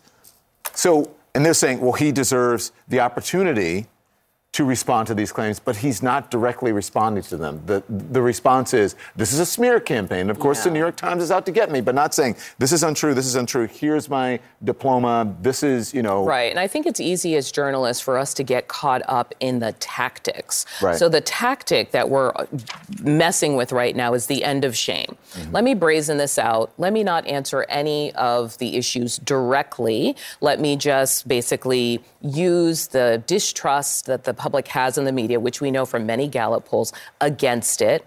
And maybe I just ride it out, right? We're seeing politicians across the spectrum do that. And it is the result of our own struggles as an industry the last couple of years. Um, and it's very easy to spend all our time being like, what do you mean? Did I defend? But, but, but, instead of, where is the information? where is the it's evidence deflection, here? Yeah, right? exactly. You deflect, and it could be. Look, the bottom line is that he will have to answer to specific instances if those forms do come out, right? Before you finish, Sure. this is his Democratic um, opponent who lost was on yesterday and responded to this. I want to hear what you have to say, but I think it's important to hear from him, and then we'll hear what Julia has to say. Let's play it. This man is a fraudster. He's the allegations of fraud and corruption are well documented in the Times story, and there has to be a House Ethics Committee investigation into him, and there has to also be a Department of Justice investigation. First, he either has to resign because of the pressure of the investigations and the exposures of the corruption and fraud that clearly is de- defined him as George Scamptos in the media, or it's or he ha- or for that matter, Congress removes him. There won't be a special election until either step is taken. But here's the point. When you have campaigns, you have opposition research, right? And your opponent should be doing due diligence on you such that they can make a determination and make the case to the voters that you're lying, that you're not being truthful with the voters, that you're exaggerating, that you're fabricating. And so, to the extent that you don't do that, to come back now and say, hey, what happened here? What happened here is that you had an obligation as an opponent to expose this, and it wasn't exposed until now. But stand by, Don, because certainly I think in terms of the investigation, if those forms start coming out and those signatures start being unearthed where he signed things that are false, uh, you're looking at federal crimes potentially. Well, and you can basically guarantee now every political opponent is going to be making sure that so and so went to Baruch College and has an IRS tax exempt yes. nonprofit. Do you have a podcast this week? We do. This week is uh, actually we're talking about the objectivity wars in journalism. We're talking about this issue of the value of local news and talking about the ways the media has struggled over the last couple of years with the last two administrations. Perfect topic for Maybe An this. example It for is. It is. we're It dealing is. with right now. Good timing. Thank you very much. Audie Cornish, Joey Jackson, thank you both. The newest episode that she was just talking about there with that focus on journalism, the assignment with Audie Cornish will be available on Thursday wherever you get your podcast. And ahead, we're going to take you live to the U.S. Mexico border, where we have been all week talking about what's happening there as the Biden administration is asking the Supreme Court what to do about Title 42. Plus, what the Capitol Police Chief is now saying about the attack on Speaker Pelosi's husband. I'm told by a House aide that for Speaker Pelosi, there hadn't been a security assessment at her residence in San Francisco since 2018. Is that true? More CNN this morning to come after the break.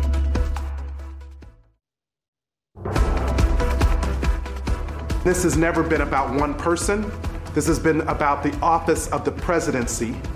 And separate from every one of us that files our taxes and may go through an examination, under the mandatory review um, procedures of the IRS, We are just days away from seeing former President Trump's taxes finally. After years of battling legal battles in court, the House Ways and Means Committee, which is led by Democrats, we should note, voted to release six years of his taxes to the public.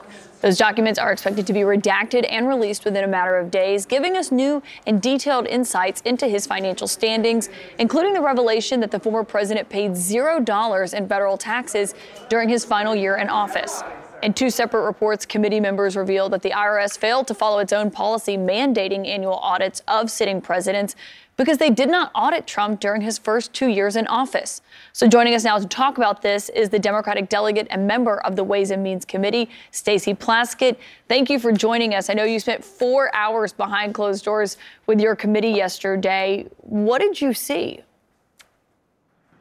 Well, first, uh, thank you for having me and happy holidays to you and to all of your viewers. Uh, you know, I first let me say that I think that Chairman Neal conducted a very civil uh, discourse between both sides in the discussions, and the staff was absolutely amazing in the amount of detail and the care at which they went about this process. Remember, we've been trying to do this for four years, uh, and what Chairman Neal wanted to do was to see if the mandatory audit, the mandatory presidential audit, which has been in place since 1977, was working.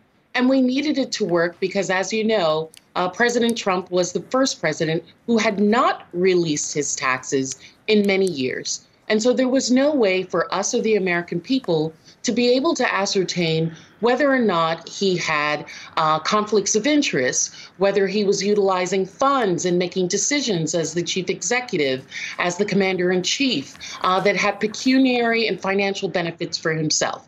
The only way that that could be done was through the mandatory audit process. And what we found was that it didn't take place. They did not even begin an audit. None of the audits have been complete, but only began it when Chairman Neal sent them a letter asking about it. Yeah, and they have this responsibility to audit his taxes and they weren't auditing them. So do you are you satisfied with the IRS's explanation so far for why that wasn't happening?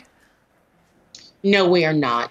We're not satisfied at all with that. Uh, but let's also recall that for uh, some time now, the Republicans, when they were in power, 2014 and else and, and moving forward, were taking money away from the IRS. And we know that the IRS has not been able to do audits, particularly on very complex uh, individuals' taxes. And we recognize that regular Americans are much more likely to be audited than the very rich, the very wealthy, who have more complex taxes and need special assistance, special agents who are able to audit those taxes. So the IRS is basically saying it's more of a manpower issue, which is why they were delayed in doing that. My understanding is they're still not done conducting that audit. Is that correct? That's correct. None of the president's uh, audits during his time in office have been completed. I know your committee and Chairman Neal really wants to codify into law that this has to happen. But are you concerned, given Republicans are about to take over the majority of the House in just a matter of days, really? The Democrats have basically run out of time to get something like that passed. Well, I know that the chairman has spoken with the Senate side about how important this is. But we have gotten signals from some of our Republican colleagues that this is important to them as well. The mandatory audit of presidents uh, alone is something that they may be interested in supporting also. Delegate Stacey Plaskett, thank you for joining us this morning. We also hope your family has a good time uh, during the holidays. Thank you. Same to yours. All right, ahead, our coverage of President Zelensky's historic visit to Washington will continue. What could we hear from him and from President Biden? They're going to hold a joint, joint press conference, and the White House's John Kirby will also join us in just moments. And Dionne Warwick is a music icon, a legend. 56 worldwide hits, six Grammy Awards, and one extraordinary legacy. She brings her exclusive story to CNN, in the new film Don't Make Me Over, which premieres New Year's Day. Dionne Warwick, one of the great female singers of all time. Dionne was the first African American woman to win a Grammy in the pop category. The music I was singing was nothing like anything any of them were singing. The legacy of my family, music, pure and simple, music. Dionne Warwick, Don't Make Me Over, premieres New Year's Day at 9 on CNN.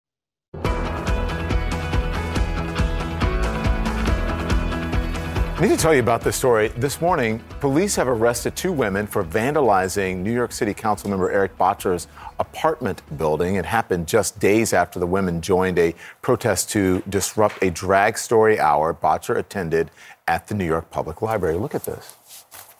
I would love to be in drag and read the Bible to the children. How come you don't have police officers reading to the kids? Kids. How come you don't have firefighters reading to the kids? So, officials with the library say there were no arrests during the story hour and the event went on as planned. Police say that the women left vulgar graffiti in Bottcher's hallways and on his sidewalk. Bottcher has been a vocal advocate for gay rights in New York. He tells CNN if the protesters think that these tactics are going to silence us, they are badly mistaken.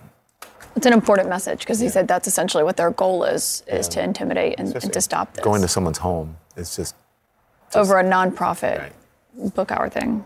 I know. Yeah. All right, we'll have more on that to come, and CNN this morning is going to continue right now.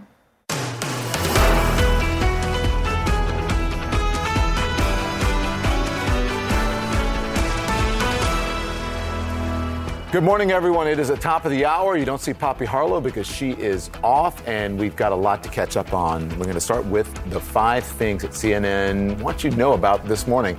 Uh, six years worth of former President Trump's taxes are set to be released. The Democratic led House Ways and Means Committee says it will release Trump's tax returns within the next couple of days.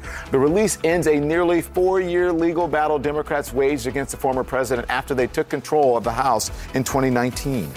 Also, the Taliban has suspended university education for all female students in Afghanistan. This is just the latest in the brutal clampdown on the rights of Afghan women. Girls were barred from secondary schools back in March, as you recall. Women there can no longer work in most sectors, and they've been ordered to cover their faces in public. Who wants to run Twitter? Not Elon Musk. Musk confirmed that he will step down as the company's CEO as soon as he finds, quote, someone foolish enough to take the job. Musk says that he would still run the software and server teams at the site. Also, this morning, much of the country preparing for a brutal Arctic blast. Winter alerts for snow and ice are in effect in more than 25 states and covering more than 90 million of us. The South could see life threatening cold, the Midwest could see blizzard conditions, and the heaviest snow is expected on Thursday into Friday, which could affect what is expected to be two of the busiest travel days of this year. There's a state of emergency this morning in California after a 6.4 magnitude earthquake hit the northern part of the state. Two people have died, 12 people were hurt after the earthquake struck Humboldt County. More than 14,000 customers are without power this morning. County officials are still checking infrastructure damage to make sure all pipes and houses are structurally sound. But this hour, we start with the surprise visit from Ukraine's President Zelensky, set to meet with President Biden in just a matter of hours and to address a joint session of Congress. Earlier, he was seen arriving in Poland before getting on a plane for Washington. U.S. officials say that an American military aircraft was involved in bringing him to the U.S. It is his first trip outside of Ukraine since Russia, Russia first invaded 10 months ago. It's a chance for him to rally support for a critical new package of military aid. CNN's MJ Lee is at the White House. CNN's Lauren Fox is on Capitol Hill. MJ, tell us more about what you're learning about obviously what was a really sensitive trip and actually getting President Zelensky to the United States. That's right. I mean, keep in mind that this is a visit that was kept tightly under wraps until the very last minute. And what we learned from a senior administration official overnight is that the planning has been underway for about the last 10 days or so, that a potential visit was first raised on a phone call between President Biden and President Zelensky on December 11th. And once President Zelensky accepted the invitation, then the, the work really started to make sure that certain security parameters were met. You you can uh, uh, imagine how high those security risks are, given that he is, of course, a wartime president. And my colleague Kevin Liptak and I can now report this morning that a U.S. military aircraft was involved in bringing President Zelensky to Washington, and that the U.S. was very closely involved, uh, just in general, in bringing him here and will be involved in getting him out of the U.S. Uh, and he is not going to be staying long, Caitlin. He is going to be here at the White House in the afternoon. And then in the evening, of course, he heads over to Capitol Hill to address members of Congress. And right after we are told he is going to be leaving the country. Uh, and of course, I should mention uh, this new Ukraine aid package that the president is going to be unveiling that amounts to some $1.8 billion. Uh, this includes that important Patriot surface to air missile system. This is one of the most sophisticated long range missiles uh, and something that Ukrainians have been asking for for a very long time. So, uh, Caitlin, just setting up the day for a very, very important day here at the White House. Thank you, MJ. And, Lauren, I know House Speaker Pelosi, there weren't a lot of lawmakers in town. She actually had to call them back uh, to come and uh, be there for Zelensky to address Congress later today. What else are you learning about what that will actually look like when he's on Capitol Hill? Yeah, Caitlin. I mean, look, the House Speaker looked forward to this moment. She alerted members yesterday that this was coming. But one thing to keep in mind is yeah, lawmakers are not really up here on Capitol Hill. They're going to have to vote on that must pass spending package. But a lot of lawmakers could have voted remotely. She wants to make sure that people are in the chamber for this historic moment. She officially invited Zelensky last night in a formal letter inviting him to address a joint meeting of Congress. And I just want to read you part of that. She said, the fight for Ukraine is the fight for democracy itself. We look forward to hearing your inspiring message of unity, resilience, and determination. And we should note that this comes at a critical moment in the House of Representatives because they are slated to vote on that huge spending package, which includes nearly $45 billion in assistance for Ukraine. Of course, a lot of Republicans who are going to be in the chamber are being asked to vote against that by their leadership. So it just shows you is anything that Zelensky says tonight going to change the minds of some of those Republicans in the audience about that vote? All right, Lauren Fox, MJ Lee, thank you both. Zelensky finally will get the Patriot missile system he has been wanting. It's part of the package President Biden is expected to announce today. Straight now to Oren Liebermann at the Pentagon. Oren, good morning to you. How will this help Ukraine defend itself from Russian missiles? Good morning, Don. Patriot missiles are one of the most advanced U.S. aerial defense systems. And crucially, they are a long range defense system. So they'll sit almost like an extended range dome on top of the systems the U.S. already has provided. Remember when the U.S. provided U.S. manufactured NASAMS? Those are medium range air defense systems that have proven very effective in taking out some of the Russian barrages we've seen targeting civilian and energy infrastructure. There's also the shorter range components of that, like Stingers and other manpads that the U.S. US and others have provided.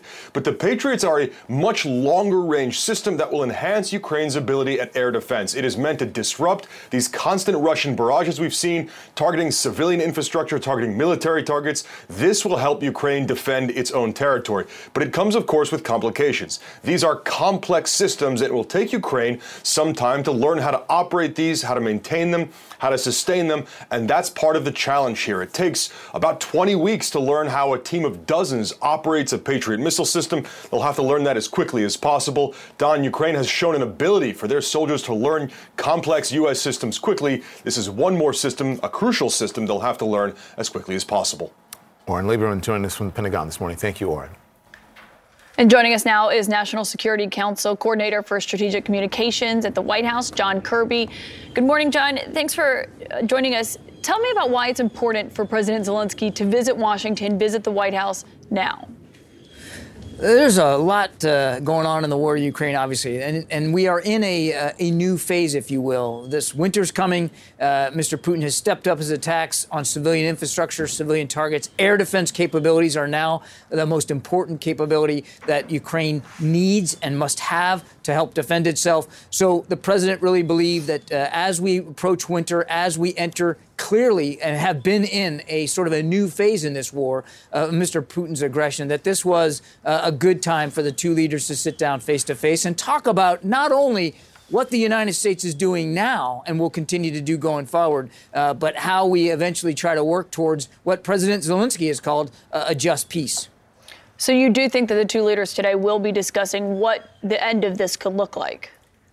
I have no doubt that they're going to talk about uh, President Zelensky's notion of a just peace and what that looks like. What are the components of that? And okay. how do we help Ukraine get to that point? But look, uh, Caitlin, no question about it. Mr. Putin is obviously not interested in diplomacy right now. Quite the contrary. He's interested in killing more Ukrainian civilians and knocking out the lights and knocking out the heat as winter approaches. So we have to make sure that we also stay focused on the security assistance that uh, Ukraine's going to need going forward. And what kind of risk assessment did the United States conduct to get Zelensky to Washington? And are you confident that you can get him safely back to Ukraine? Obviously, I'm not going to talk too much about uh, force protection requirements to get uh, President Zelensky here. Uh, he obviously uh, understands the, the risks he's taken when he travels inside his country and certainly uh, as he travels outside. But we were working in lockstep with him and his staff to make sure that he can make this trip safely, both coming to the United States and going back. And we will continue to support uh, his travel requirements as best we can. Okay, and does this mean that President Biden himself will be returning and visiting to, to Ukraine anytime soon? I don't have any travel for President Biden to announce. Uh, we're focused today on this visit, face to face meeting with President Zelensky, and again, reaffirming uh, our, our firm commitment to Ukraine's self defense. I know one thing you'll be discussing today are those Patriot missile defense systems, of course, some of the most powerful in the U.S. arsenal. When do you expect that they will be in Ukraine and be operational? Well, again, I don't want to get ahead of the president or announcement he's going to announcements that uh, he's going to make, uh, Caitlin. Uh, the Patriot system, uh, separate and distinct from that conversation, it is a self-defense uh, mechanism. It's about air defense. It's a defensive uh, system. It is fairly sophisticated and advanced. it takes a long time for our troops to get trained on how to operate them. so we'll, we'll have to factor all that in going forward. But in order to send those to Ukraine, have you received assurances from the Ukrainians that they won't use them for targets inside of Russia? Well, again, I'm not going to get ahead of decisions and announcements here uh, that the president's uh, going to talk about later uh, today. What I would tell you writ, writ, writ large is that everything that we have sent to Ukraine has really been designed to help them defend themselves. Defensive systems so that they can either gain back their territory or, or defend the territory that they have, in fact, uh, reliberated uh, from, from Russia. And, and, how they use those systems on the field, where, when, under what circumstances, that's really up for the Ukrainians to decide. We give them the best information, the best training we can. We certainly help them with uh, actionable intelligence, uh, but how they use these systems, is, is, that's really up to them. Since we are in what you're saying is a new phase of this war, do you expect that President Zelensky will say to President Biden today that he needs more than just the Patriot missile defense systems? I'll let President Zelensky talk for himself and uh, for what he wants to bring to the discussion today. Certainly, the United States stands ready to continue to have discussions with the Ukrainians going forward uh, about self defense needs and about capabilities uh, that they'll require going forward. You know, the capabilities that we've been providing since the beginning of the war have evolved over time. You know, when it first started, we were all talking about the Javelin anti tank missile. Now we're talking about advanced air defense because the war has changed and, and the ways in which the Ukrainians are being attacked by the Russians have changed. Air defense is obviously uh, of a prime importance right now. We'll see where this goes going forward. The president has said we're going to support Ukraine for as long as it takes, and he meant every word of that. Will he announce any new sanctions today? not going to get ahead again of the president's uh, discussion with President Zelensky. Uh, there will be some announcements that the president will make, but uh, again, I'll, I'll, let him do that. All right, John Kirby, we'll stay tuned for those. Thank you for joining us this morning. Thank you. Appreciate it. And this is supposed to be a surprise, and obviously the media got a hold of it last night, and then word started coming out because obviously with the security concerns and everything that they need to get in place for this type of a visit, that was you can't keep a secret in Washington. I, I, talk, I called a lawmaker last night after we saw this was going to happen, and that's what they were like. When you tell lawmakers and they say that you know there's a special session on democracy, which is what Pelosi said, I think everyone drew the conclusion. What is going on? What's happening? All right, so this morning, a CNN exclusive. U.S. Capitol Police Chief Tom Manger is speaking out for the first time since Paul Pelosi was attacked. He reveals that they, uh, they never reassessed security after House Speaker Nancy Pelosi returned to leadership. So, straight to CNN's uh, Pamela Brown. She joins us now with this exclusive interview. Pamela, good morning to you. What does Manger say um, Capitol Police will do differently going forward? Well, I think it's fair to say a, a lot, right? Uh, Chief Manger, who came onto the job last year, said lessons have been learned since the Paul Pelosi attack in late October, including doing more frequent security assessments on the homes of new leadership, unlike what was done for Speaker Pelosi in the four years before the attack. I'm told by a House aide that for Speaker Pelosi, there hadn't been a security assessment at her residence in San Francisco since 2018. Is that true? Uh, yes, um, and uh, each I think when um, as each person assumes a leadership position, um, it's important for us to do another assessment to make sure that we've got the latest information and, and we've, you know, if we've got additional recommendations, if we've got additional technology that we can employ to keep um, a member safer, we need to we need to make sure that that gets done. So after she became speaker, was there a security assessment done? The last one that was done was uh, that that I'm aware of was in 18, and she, now we we've since have done another one um, Since the attack. Recently, yes. Since the um, attack. But uh, I think that 2018 was the last one that was done. And so, will you now, as a lesson learned, do more frequent security assessments of leadership residences? Yes, that, that's. How much more frequently? Well, I think any time that there's a change in in their status, if someone assumes a leadership position, we'll make sure that we um, that we do uh, an updated assessment for them. And um, if, you know, and, and, one of the things that we've tried to do to reach out to all the members is to make sure that they're aware that these assessments are available to them. Um, most, or some, or, or a lot of members take advantage of it, some, some don't. But we're trying to, you know, remind everybody, you know, if you want uh, a security assessment of your home, we will in fact come out and do it. What do you say to the lawmakers on both sides of the aisle who have come out since the Paul Pelosi attack and have questioned the vigilance of Capitol Police or have questioned the competence of Capitol Police? What do you say to them? So I think um, uh, I want to I want to try and manage their expectations. Um, you know the uh, uh, and this is where um, when I spoke earlier about the way we, um, our security posture with, you know, in the legislative branch, how it was different than what's done in the executive branch and, and what is done in the judicial branch for the for the Supreme Court justices and, and judges around the country. And so I think that we've got to make sure that um, they understand what our capabilities are, um, what we're staffed to do, and that if their expectations are different than what we can uh, than, than what we can meet, then we've got to find a way to meet their expectations. And so, um, this is one of the reasons that we that I I'm trying to seek additional resources in the budget so that we can meet, in fact, meet their expectations about um, how we protect. Uh, the members, how we protect their staff, their families, their homes, that sort of thing. And on that note, the Senate spending bill includes 132 million for Capitol Police for a total of 735 million. But bottom line here, Caitlin and Don, is that Chief Manger said there has never been a more dangerous time to be an elected official in America. The threats against them are more serious. They are increasing.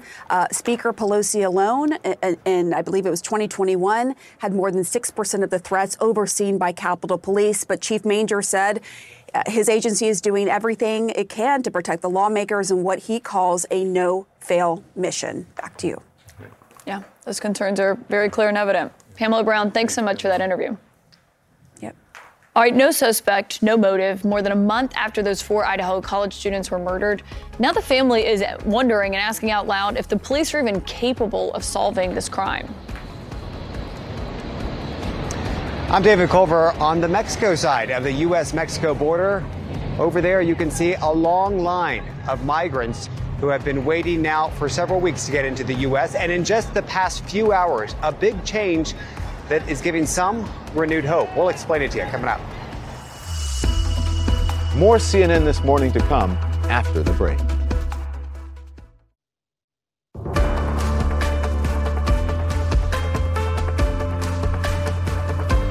So this morning, Homeland Security confirming its agents have moved more than 9,000 migrants from El Paso, Texas in the last week. Meantime, the Biden administration is asking the Supreme Court to keep Title 42 in place until Tuesday. Well, right now, that policy is on a temporary hold. Let's get to the border now. CNN is live there. David Culver, as a matter of fact, in Ciudad Juarez, Mexico. Good morning to you. What are you hearing from migrants there? Look at the line behind you, by the way. Yeah, you see that, Don? A big change in just the past few hours, too, because a lot of these migrants were where we were about 24 hours ago when we were live with you and we showed the barricade situation going into place at that one very popular crossing into El Paso, Texas. Well, it seems to be that where that current setup is, about a mile from where we are right now, that is the place where migrants are no longer going. And, and, and it seems that there is some differing, uh, if not conflicting, uh, decisions being made from the different U.S. law enforcement agencies because you have Texas State Police, Texas National Guard, and the U.S. Border Patrol. Now, let me show you some video that was captured by one of our colleagues here just a short time ago. And you're going to see a, a rush of people, and those are the migrants who were near that barricaded area coming towards the direction where we are now. And it seems that Border Patrol had redirected them to another gate to start being processed. Now, that is where we are. We can come back out here live and show you this long line where you see about a dozen campfires being burned, people trying to keep warm in below freezing temperatures as they've crossed the Rio Grande, a lot of them wet, then shedding their clothes and then standing by to potentially be processed. Now, we should point out, even if they're going to enter on this side here, which they have been little by little, about five to 10 people in groups being allowed in over a period of time, then they're allowed to start the asylum process, but it does not guarantee, Don, that they're going to be allowed to enter and stay in the U.S. for a long period of time. They could still, under Title 42, be immediately expelled. It's interesting because yesterday it, it, appeared like there were more members of the National Guard than actual migrants out there, but today that certainly that looks like it's obviously flipped. What happened? It is very interesting. And you see this tension almost between the different law enforcement agencies, even from a distance. And, and perhaps that's factoring into all of this, Don, because you have from the U.S. Border Patrol side, those agents are, are much more engaging and really interacting with the migrants, whereas the Texas National Guard and the Texas State Police didn't interact with them beyond using a megaphone to tell them to go to the legal crossing. It seems like Border Patrol is trying to facilitate some of this processing so as to keep the buildup on what is still the U.S. side of the border and to have people camping out for several hours in these temperatures and conditions. It, it, perhaps is that the Border Patrol is redirecting some of those migrants to a space where you don't have Texas National Guard and state troopers, and we're hearing they may not even have jurisdiction to this point. So this is where the Border Patrol is then saying, all right, well, we're going to take this under our hands right now and start the processing at this hour. Just one quick question for you, because they're playing this all by ear, right? Because it's happened suddenly. What happens if they, right? You know, if, if it isn't um, re- lifted in the next week or so, what happens? And that's that's been the big focus, right? They all thought it was going to be today. A lot of these migrants have traveled for several months just to this point, thinking the 21st, especially those from Venezuela, had this idea in mind that it would be lifted. So if it's not going to be lifted in the next few days, well, they're still hoping that they'll get processed and that they will be allowed into, into the U.S. under their own claims of asylum. But you're right, there's still this uncertainty and confusion that a lot of them are feeling, not knowing if they'll actually be able to get through with Title 42 still in effect. All right, David Culver on the border for us. Thank you very much on the Mexico side, as a matter of fact. I want to tell you that in just moments, we're going to be joined by El Paso Mayor Oscar Leeser. Also, this morning, an attorney for one of the victims' families in the University of Idaho murders is questioning whether or not the local police department in the small town of Moscow should be leading this investigation. It has been more than five weeks since four students were stabbed to death in their home, but police still have no answers, at least not publicly. CNN's Camila Bernal joins us live from Los Angeles. What are we hearing from this family and their attorney about what they want to see happen differently?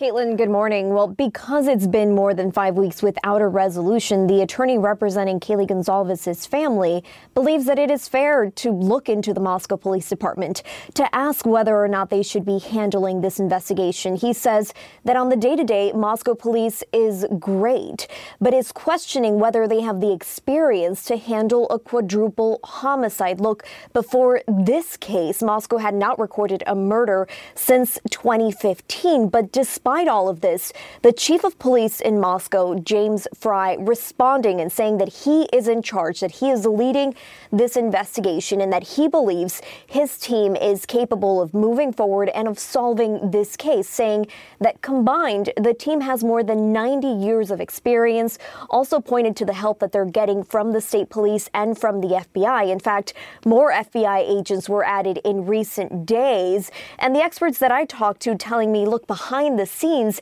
it is possible that those FBI agents and state police are leading uh, the strategy here. And what experts say is that this is not a cold case despite all of the time that has passed. Caitlin. Yeah, those families want answers. Camila, Camila Bernal, thank you so much. Thank you. Thank you.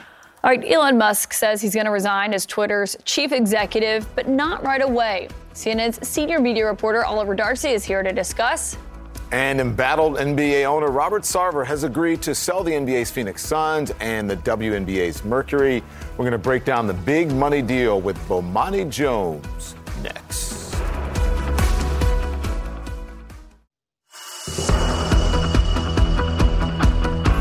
Welcome back to CNN this morning. Coming up, we have just learned that Ukrainian President Volodymyr Zelensky will be addressing the U.S. Congress tonight. It's going to happen at 7:30. It's part of his whirlwind visit to Washington today that will include a meeting with President Biden. Uh, the Biden administration says that it does want the Supreme Court to end Title 42 border restrictions, but not just yet. The mayor of El Paso, Texas, was going to join us next. Plus, it is going to get really, really cold this week. Could it be the coldest Christmas in recent history? I guess if I'm asking you the question, it could be.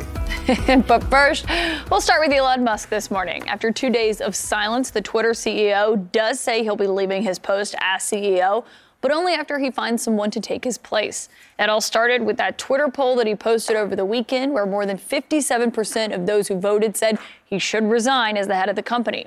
On Tuesday, after some silence, he tweeted, I will resign as CEO as soon as I find someone foolish enough to take the job. After that, I will just run the software and servers teams. Musk has faced criticism for a number of the decisions that he's made since the takeover.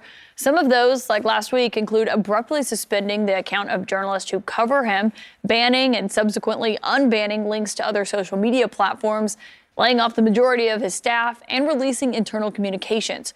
So, for perspective on all of this, let's bring in CNN's senior media reporter, Oliver Darcy. Wow, lots going on.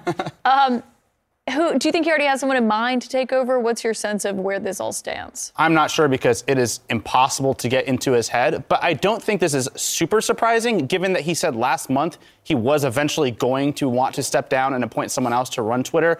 And I think he's looking probably at those Tesla shares, and they have slid quite a bit since he took over Twitter, about 30%. And that's far worse than how other car companies have performed during that time. And so I think Tesla investors want him to stop sleeping on the couch at Twitter and actually focus on that company. And I think he knows that his wealth is tied to Tesla shares. And so if this continues, it's not going to be good. So uh, not super surprising, and it's unclear still.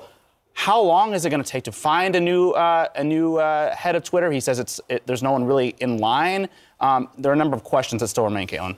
Well, I think there are probably a lot of people. I mean, he's been running it, and look at all of the back and forth that we've we've talked about. That Don was kind of asking this question about what are other people are there other other sites people are going to leaving twitter trying to use other platforms? Given just tweeting these days you have this risk if you're a reporter of getting banned or of posting certain locations and these policy changes that happen just on a whim. Yeah like he banned the other day other people going to other sites. I think he was almost trying to lock the exit doors as people tried fleeing twitter. Um, you know i'm trying out some of those other ones. I'm a mastodon for instance um, trying out to see if it works as well as Twitter. I think the bottom line is there is no Twitter replacement at the moment, but who's to say if Twitter actually, you know, does become an untenable situation for people, um, whether those other sites could get some more funding and, and make, improve that uh, user experience. Yeah. All right. Oliver Darcy, thank you. Thank you. Where's everybody else going to go? And before we get, listen, Bomani Jones is here. I would just want to bring him in. He's here to talk about Phoenix Suns something else. You said you want out. Yeah. Stay what? for what? Like the question I have for everybody is stay for what? I think journalists care a lot about staying because we'd be able to parlay this into a whole lot of money. But what exactly are we getting positive out of what the Twitter experience has evolved into over the, really the last five or six years? Like when people are like, oh, we got to go find another one, another hellhole? no, no, no, I'm good. Like, I just think we all need out. This is weird, but have I told you lately that I love you? I agree with you 100%. I'm I the just, only person who likes Twitter at this table. It's not that I dislike Twitter. Listen, I think there is an important place for Twitter in the world, but it has become a cesspool. Yeah. Right? It is so toxic that we don't need all this access yeah. to each other and our thoughts. Our thoughts are not that important, and most of them that we share ultimately wind up either being at best benign or at worst ultimately damaging. Yeah. Okay. Thank you, Oliver. Let's Oliver. talk about uh, why Bomani's here. We're here to, he's here to talk about embattled NBA owner Robert Sarver has agreed to sell his team his teams uh, with an S for $4 billion, according to multiple reports. That's uh, a new record for an, an, NBA franchise. Sarver began seeking buyers for the Phoenix Suns and the WNBA's Phoenix Mercury. That was back in September after he was suspended for a year and fined $10 million. An investigation determined that Sarver engaged in hostile and racially insensitive workplace behavior. A group led by mortgage tycoon Mat Ishbia is set to purchase a controlling stake in the two teams. Ishbia played college basketball at Michigan State, was part of the school's national championship team in 2000, and Bomani Jones is selling. I said Bomani. Question: He's not selling the team, but the question is, Bomani is selling the team for a record four billion dollars. Is that really much of a punishment? Well, it's less of a punishment than the trade you have to make in order to get the dude out of the league. Like the thing you can't account for in this is the team is his, right? Mm-hmm. Like you can't just confiscate somebody's stuff. This is the same thing that happened with Donald Sterling. Now, if it wasn't a punishment, then the dude would have sold the team already. He could have got this $4 billion at another point, but he did not want to do that, right? So making people like this do things does ultimately serve as a punishment. It just so happens he's going to get $4 billion on the back end of it. You're not going to put a lot of consequences on super rich people that they actually feel monetarily. You, you know, you took me back to when you said Donald Sterling. Sterling, that, I mean, that was what, what was that? that was eight years ago, going on nine. 2012, wow. 2013, that that happened. Listen, this investigation into Sarver's alleged behavior found that he repeatedly used the N word um, when recounting the statement of others, engaged in instances of inequitable conduct toward female employees, made inappropriate sex related comments in the workplace. Is there what stood out? I mean, about this investigation to you? All of this? Well, Baxter Holmes of ESPN, who's been at the forefront of reporting this, has a report this week that was most interesting, which was after the word had gotten out that they got Sarver out of here, that there's an employee town hall, and the question was asked, well, what about the rest of these dudes? Because if we're saying that this was a larger cultural issue, then it doesn't just go away because the owner goes away. And so there were, I think, four executives specifically that it was put in place in the agreement that in order for them to be removed, it would have to be something in writing from Sarver to say it was okay for them, presumably because those guys knew where the bodies were buried. So now that Sarver has sold the team, what's so important now is that this franchise can actually start over because until they did this, a lot of people that apparently were still responsible for the sorts of behaviors that were going on with this team were still going to be there. That's why, is it a punishment to make them sell the team? No. But does that then allow the team to clean slate? Yes, and that's probably more important than trying to put a hammer down on Sarver. Mm. The other thing we've been watching this morning is the French Football Federation is calling out and condemning the racism that the French football team placed faced during the World Cup when they were playing Argentina. And it's not new, but seeing them condemn it, seeing them ask others to condemn it is important for people to do that. So it's, it is on this world stage kind of point. Yeah, well, I have another question when this happens, and this gets in line with the hellhole that we were talking about.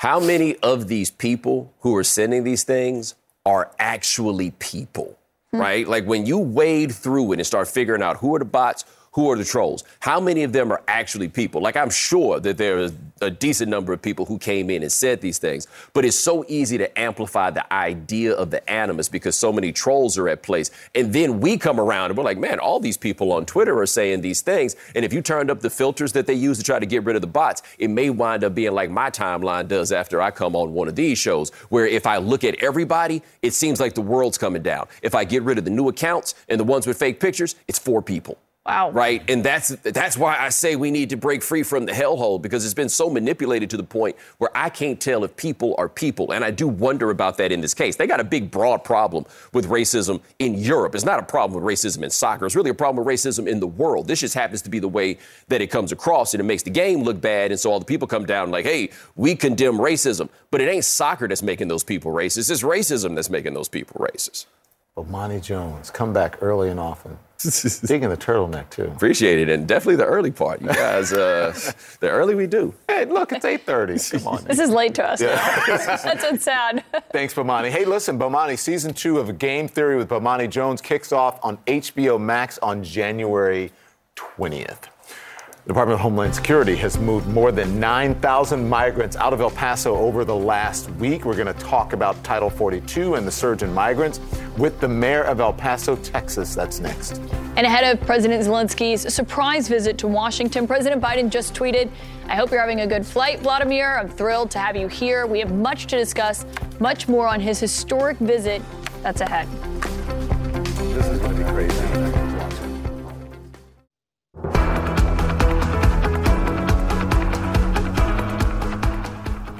So the Biden administration has told the Supreme Court that they should let Title 42 end. The White House wants the justices to reject an emergency bid from several GOP led states to keep the Trump era immigration policy in place while legal challenges play out.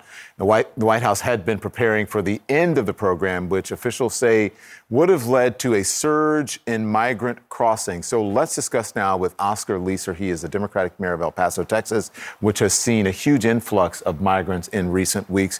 We're so glad that you could join us here on CNN this morning. Thank you so much. So you made the decision to call a state of emergency over the weekend. Why is that, sir? Well, it was very important that uh, as the temperatures were starting to drop and the increases in crossings, that uh, that our uh, visitors into our country, the asylum seekers, and also the citizens of El Paso would be safe. And I, I, it was very evident with those temperatures, you know, near 20 degrees, that we really needed to uh, call a state of emergency. And it was important to me because I can tell you that uh, you know, it's I've had a lot of people tell me you need to call state emergency, but really it needed to be at the right time when resources were needed, and this was the perfect time to do that at, at this point. Listen, I'm wondering, we've been watching, I'm wondering if you're seeing it. Obviously, you're seeing it firsthand, but have you seen the pictures there on the border? Our David Culver is there. Uh, and I mean, there are lines and lines of people. They're building campfires, trying to stay warm. Uh, so far, I think El Paso, 9,000 migrants out of, they've moved out of El Paso, the DHS has. Can your community sustain that many migrants?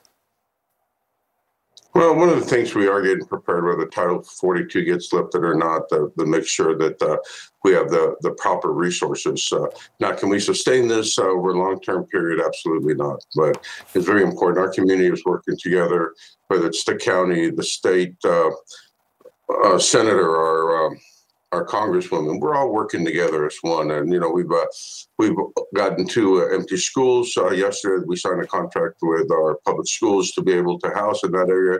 The Red Cross came down on Monday and has 10,000 cots. The federal government's been a really a great partner to us to give us the resources that we need. So we are prepared whether Title 42 is lifted or, not. We, are working on having cots in the convention center. The the uh, the county judge is doing a really good job of uh, doing his resources so we can combine all our resources to work as one. So listen, the, you know the Biden administration they don't want this to be permanent. Um, I'm wondering how you feel about that. What do you want the, the administration to do at this point?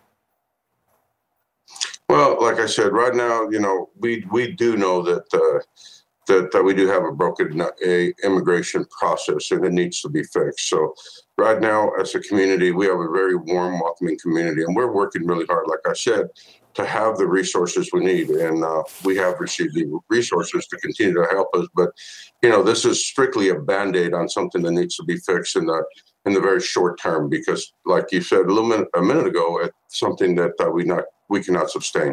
Yeah. I had the Arkansas governor on, Asa Hutchinson, who is a Republican, and he says while the buck does stop with the administration, he does believe the onus is on Congress uh, to act. He believes it's a band aid as well. Do you think there's room for bipartisanship in Washington, and would you like to see that? Obviously, yes. Well, it's obvious that uh, we need to work together, and regardless of parties, because this is a a U.S. United States uh, problem that we all need to work together. It's not an El Paso problem. It's a lot bigger than El Paso. And I honestly believe it's bigger than the United States. We need to work with the UN to work with other countries to be able to come up with a program that becomes humanitarian for everyone. Mayor Leeser, thank you for your time. Best of luck to you, and Merry Christmas. Thanks. Thank you. Merry Christmas to you all. Thank you. So this morning's number is my age, 23. Harry Enton is here to break it all down.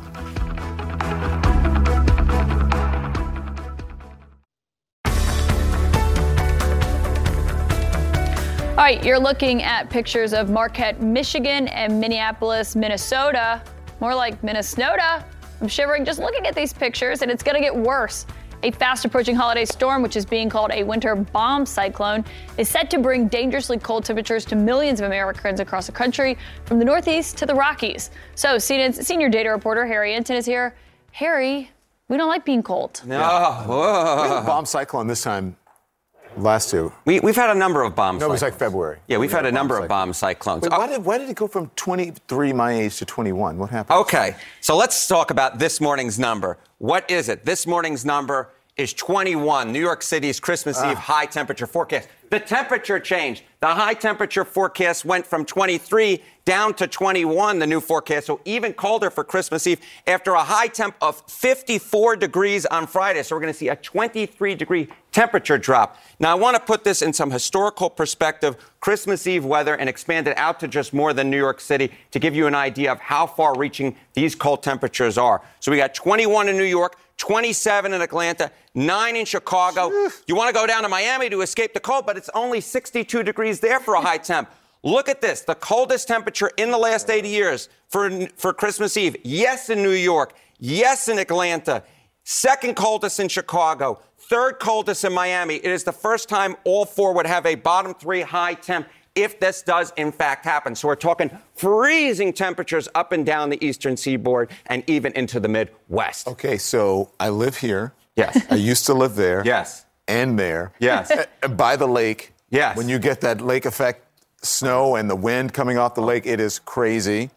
And I'm going here after Christmas. Uh, so there you go. I, so you got you got the whole thing covered we, for me. we got the whole complete Don board. But I do ha- I do have a bit of good news though. What if about you're, the, yes, you go to the North Pole next? if you're going to the North Pole, Santa will still be able to deliver your presents because it's minus 40 is the average winter temperature in the North Pole. So don't worry, kids. Santa is well on his way, and even for the Jews like me, Santa will deliver. He'll team up with Hanukkah Harry. It's all going to be great. Hanukkah Harry. But I also have bad news for you.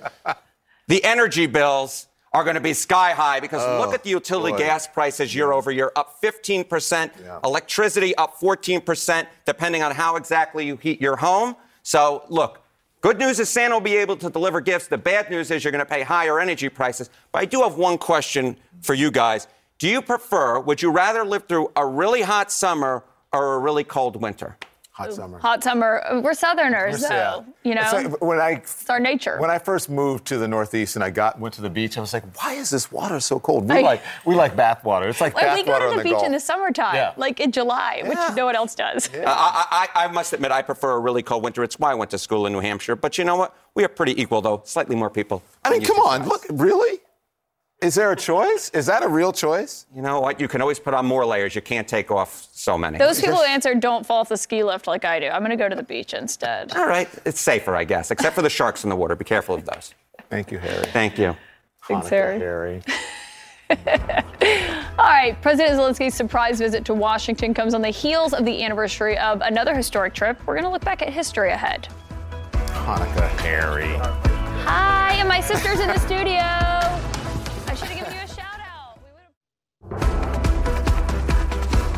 All right, it was 81 years ago tomorrow that Winston Churchill visited Washington as the world was in the throes of World War II.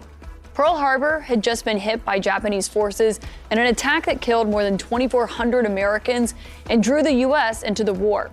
President Roosevelt, after declaring De- December 7th a day of infamy, had expressed concern about the prime minister sailing across the Atlantic.